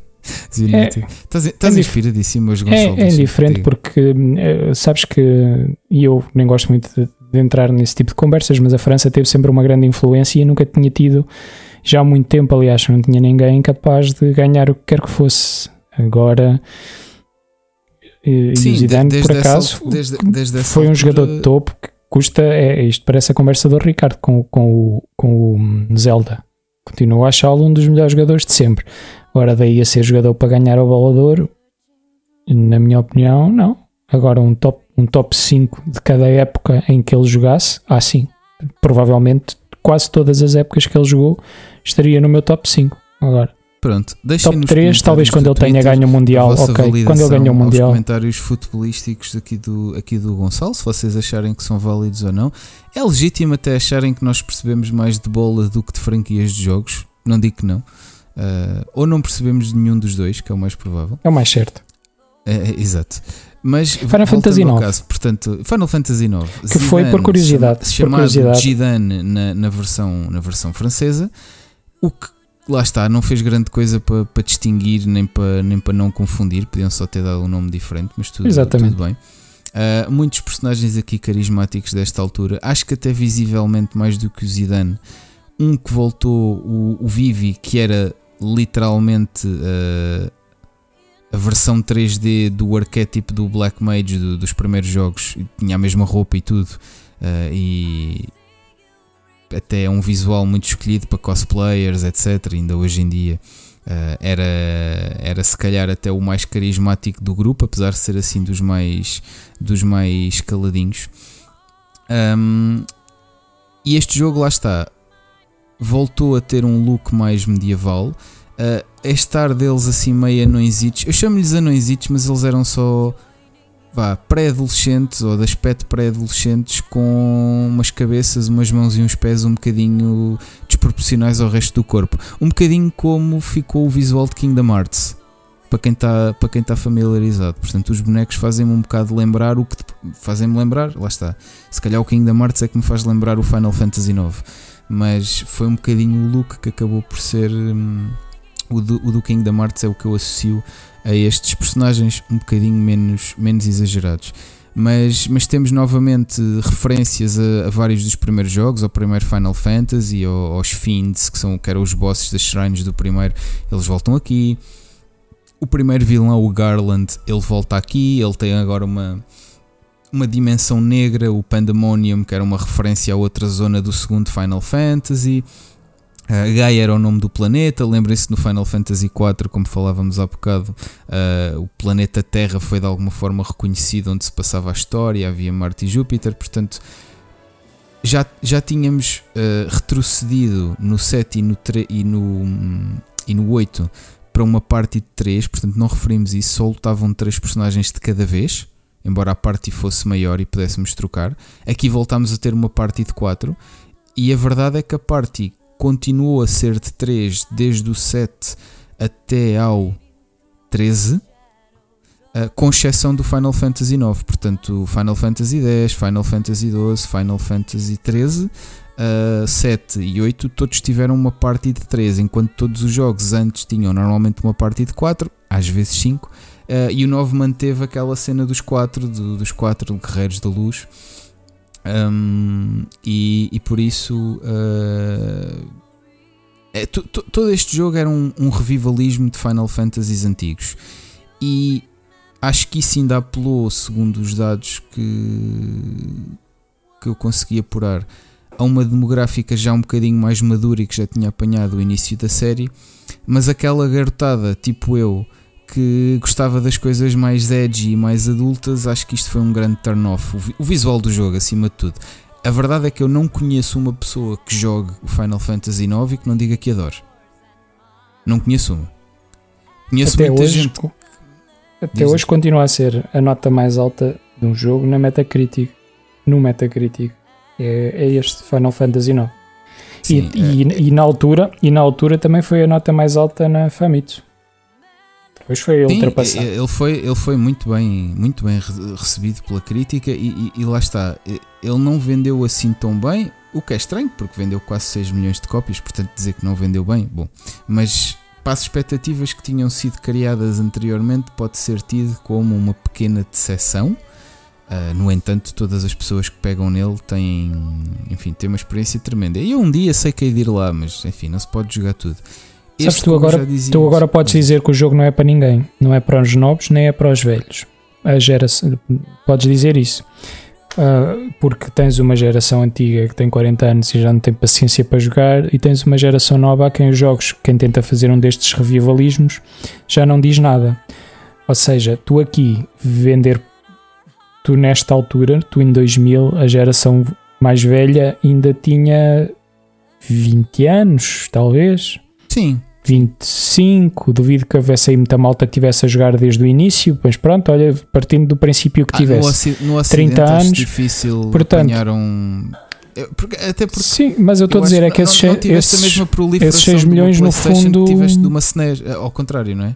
Ou seja, mesmo os Sim. jogos que saíram antes de serem feitos remakes para a PlayStation, em Portugal pelo menos, eh, a malta tinha muitos clones e não sei o quê, mas não sei se havia assim tantas Super Nintendos em Portugal para tanta gente ter jogado os Final Fantasy. Ah, mas eu estou a é? falar no, no mundo, uma, uma, uma Ah, maneira dizer geral, genérica dizer, geral. no Ok, mundo. ok, ok, No mundo, tudo tu, tudo tu fazeres, uma, um- fazeres, fazeres em 2000 uma coisa revivalista, tu não perdes um, um público, ou, ou- ou se perderes um público mais novo, são poucos, são muito poucos comparados com a totalidade de fãs para quem tu estás a apelar. E tu, no fundo, a maioria dos. Se isto aqui, se Final Fantasy IX queria apelar à malta mais original, vá, dos, dos mais originais, eles ainda estavam lá todos e estavam com a, com a, com a idade ainda própria e com tempo para jogar. Se eles perderam alguns dos que entraram desde o 7 e do 8, opa, se calhar era a minoria, porque provavelmente quem gostava antes do 7 e do 8 continuou a comprar e depois seguiu. Eles podem até ter perdido alguns. Por isso é que eles dizem que foi mal recebido e vendeu 6 milhões, porque não, não perderam, provavelmente não perderam quase ninguém ao fazer isto. Isso na altura não acarreta o mesmo risco que acarreta agora. Tu agora Sim, o partires para o é muito mais 16, vasto partires para o sim. 16, se calhar perdeste os fãs todos. Embora tenhas tido ali uma fase, uma, uma fase de transição, se calhar é um risco muitíssimo maior de perder toda esta malta antiga do que este. Eu acho é Era o que eu queria dizer, só, era o meu ponto. É preferível, é preferível, de um ponto de vista da empresa, tentares agarrar toda esta malta nova que já não tem pachorra para JRPGs e para combate por turnos Claro. e sim, arriscares perderes, isso. e arriscares Sim, perderes sim. os antigos porque Claro. tens mais mercado no que estás a tentar ganhar. Sim, mas o meu ponto maneira. era só E perder o atenção, antigo. Isto pode custar muito de ouvir para muita gente. Yeah, estas empresas não querem saber da malta que liga aos jogos a Exatamente. não ser que E toda a tem gente que os compre. renovar, Portanto, tem que renovar as gerações. Mas pronto, o meu ponto é que acarreta, em termos de perder a massa antiga, eh, agora é um risco muito maior. E, e nada te garante que tu recuperes os novos, que tu tenhas novos. Verdade, verdade. Mas sim, falando aqui de, de Final Fantasy IX, portanto, apesar disto ser um turn-off para muita gente, a verdade é que quem joga gosta. Ah, já falava, este é o sistema de nivelar, ou pelo menos tem, tem ability points na- nas armas e nos equipamentos. Isto deve ser dos meus favoritos em, em Final Fantasy. Ah, Final Fantasy Tactics, que é o jogo em que este sistema para mim mais se evidencia e onde eu me apaixonei pelo sistema, mas hoje não estamos aqui para falar de Final Fantasy Tactics. Hum, havemos de falar aqui, pelo menos pelo 12, acho que faz sentido, mas havemos de ir lá num, num mês seguinte. Hum, os ability points, portanto, nós equipamos uma arma ou um equipamento, ganhamos níveis de XP e níveis de AP e eh, são, são sistemas de nivelar paralelos. Quando desequipamos as, as armaduras ou as armas, aquela habilidade mantém-se connosco porque já a dominamos com os AP máximos e já não precisamos ter aquele equipamento ah, equipado. passo, passo a expressão, Sim, claro. para, para, usar a, para usar a habilidade. Portanto, a habilidade depois fica dominada pelo, pelo personagem. Deu para combinar algumas coisas com os jobs, que esses sim estavam presos ao personagem, mas isto deu alguma modularidade nas builds que se podiam, que se podiam fazer. Aqui os summons não se chamavam summons, eram eidolons. Um, e ah, havia uma coisa que não referimos no 8 que era um mini-jogo famo ou famoso ou infame, não sei qual é a melhor expressão, que é o Triple Triad, que combinava assim umas cartas numa espécie de jogo do galo.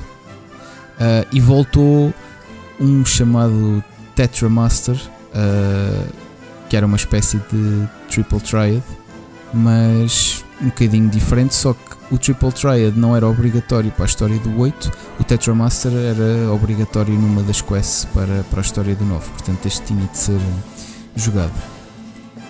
Como última nota da minha parte, houve aqui uma tentativa, assumidamente falhada, de dar uma componente online a Final Fantasy IX. Uhum. Que eu acho Também que isto na altura passou-me completamente, passou completamente ao lado. Nem sei até que ponto. Porque na PlayStation na Europa não dava para ligar, não pois, conseguias exatamente. ligar. Portanto, isto, eh, então era a minha suspeita. Portanto, isto funcionaria no Japão e nos Estados Unidos, quiçá. Nem nos Estados Unidos, meu amigo. Não? Na América também não deu? Ok. Não, senhor. Só, só no Japão. É que, ligava, é que ligava a internet? E, e, tanto que houve legislação feita nos Estados não sei se foi agora, também já não te garanto, porque isto aqui é, uhum. eu não sei pela pesquisa ou sei por outras coisas. Tiveram que alterar a legislação para por causa de devoluções, de dinheiro e assim, por causa desse componente, porque estavam a vender um produto que tinha com, com promessa de uma funcionalidade que não, não só, só no Japão é que estava ativa. Entre outras coisas, por exemplo, eles fizeram um strategy guide em livro, escrito, e as pessoas compraram o strategy guide, mas o sumo, para o sumo dessa estratégia, online, é? eles tinham, exatamente, tinham códigos para serem usados no Play Online, mas não se conseguiam ligar ao Play Online. E na altura, em 2000, a internet também não era propriamente tu, tu ires ao, opa, tens no telemóvel, tens no computador e seguramente devia dar para tu usares o computador. Só que a maior parte da malta não tinha. Então compraram o guia de estratégia sem saber que não tinham lá o conteúdo. Tinham algum conteúdo, claro, mas o conteúdo que todos queriam estava online. Pois, e, e portanto, foi muito enfim, polémico na altura também. Lançou, lançou um bocadinho as sementes para a infraestrutura online futura da, da Square, é um facto, mas nesta altura não foi, não foi nada que, que funcionasse. Quiçá por esta escassez do, do, guia de estratégia, ou eu não sei se era exatamente o mesmo guia de estratégia. Havia uma quest que estava escondida num destes guias e que não era muito óbvia para quem jogava e que só foi descoberta 13 anos depois do jogo ser lançado. Uh... Ah, diz que o guia, um dos guias no Japão, ou que só foi lançado no Japão, é que fazia referência a esta. A esta side quest. Não importa agora dizer o que é que era, pronto, era uma coisa do, do jogo. Estava no. Hoje em dia está no Final Fantasy IX Ultimate. A side quest era uma coisa do jogo? Não era externa? Era uma coisa do sim. jogo a side quest?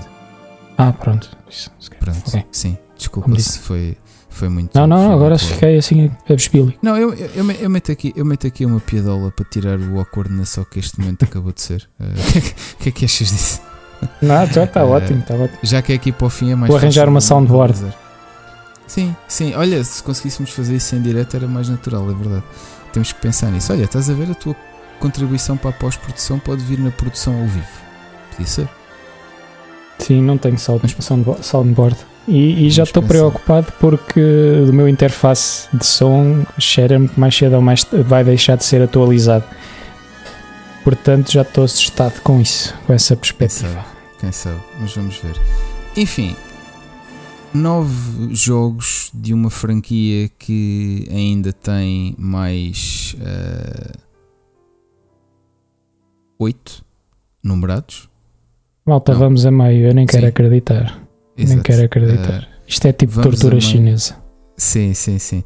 Uh, vá, tem de ser. Um dia íamos ter de falar de Final Fantasy, Gonçalo. Um dia isto ia ter de acontecer. Aconteceu agora que saiu 16. Ao menos tira algum conforto de que os jogos numerados têm saído não como entre 87 e, e 2000, que saíram 9, mas entre o 10 e o 16 passaram mais de 20 anos. Portanto, isto está a abrandar um bocadito. Em spin-offs não, Sim, sim. em jogos totais não abranda, mas em títulos numerados isto agora é bem mais espaçado. Sim, vai-se falando menos disto, é verdade. Isso é. Uh, também porque o mercado tem, tem muito mais coisas hoje em dia e, E já não demora, já não fazes uma. a- E isto já não fazes como o COD, já não lanças todos os anos. Não, não dá para fazer um Não, jogo não, destes nem- nem- nem dá, ano sim ano, não, é estes- impensável. Estes, até, estes até, ao, até ao 6 ainda se nota que eles conseguem fazer quase todos os anos. Nota-se bem. A partir do 7 já, já os faziam de 2 em 2. O 9 lá saiu no ano depois do 8, mas efetivamente em termos de assets aquilo foi um bocadinho mais simples do que o que eles tinham de fazer para o 8. E hoje em dia estamos a olhar para ciclos de desenvolvimento Epá, eu tenho aqui 5 8, anos ou mais. FF8, 99, FF9, 2000, FF10, 2001, FF11, 2002. Só depois é que. É que começa a abrandar. E a branda nem sempre é por motivos de, de desenvolvimento, não é? Mas eu lembro-me da, da promessa de estarmos a tentar eh, manter estes programas em hora e meia, não era? Mas coisa menos coisa. Sentiram Estamos como os outros dois sentidos. tarolas. Vai, isto vai ser É- curto, é este vai ser curto. El- el- el- Eles vão de férias e a gente tem que assumir aqui as despesas incorrendo até na, nos defeitos que eles têm, Xissa. O destino é do Podes crer. Podes crer. Então, sim, Final Fantasy X 2001, 11 2002, 12 2006, 13 2009. Sim, isto começou a espaçar-se. Isto começou até a ver, ainda não me conseguiste convencer que isto é um jogo para mim. Porém, daqui para a frente já há aqui algumas, mais algumas coisas que já são mais o meu género. Mesmo assim, jogos para dezenas e dezenas e dezenas Eu de horas. Acho, assim que- como, que é o que me mata. final, que tendo em conta toda a série e a maneira como evoluiu, já há qualquer coisa em qualquer Final Fantasy para qualquer pessoa, discutivelmente. Ah, sim, já, sim. já, Também já são parece. todos tão diferentes. E e eu vou-te já dizer qual é que acho que é para ti. Acho que é o 12. Depois, quando lá chegarmos, eu vou-te explicar porquê. Acho que para ti é o 12 que tu tens que experimentar. Mas não digo. Ok.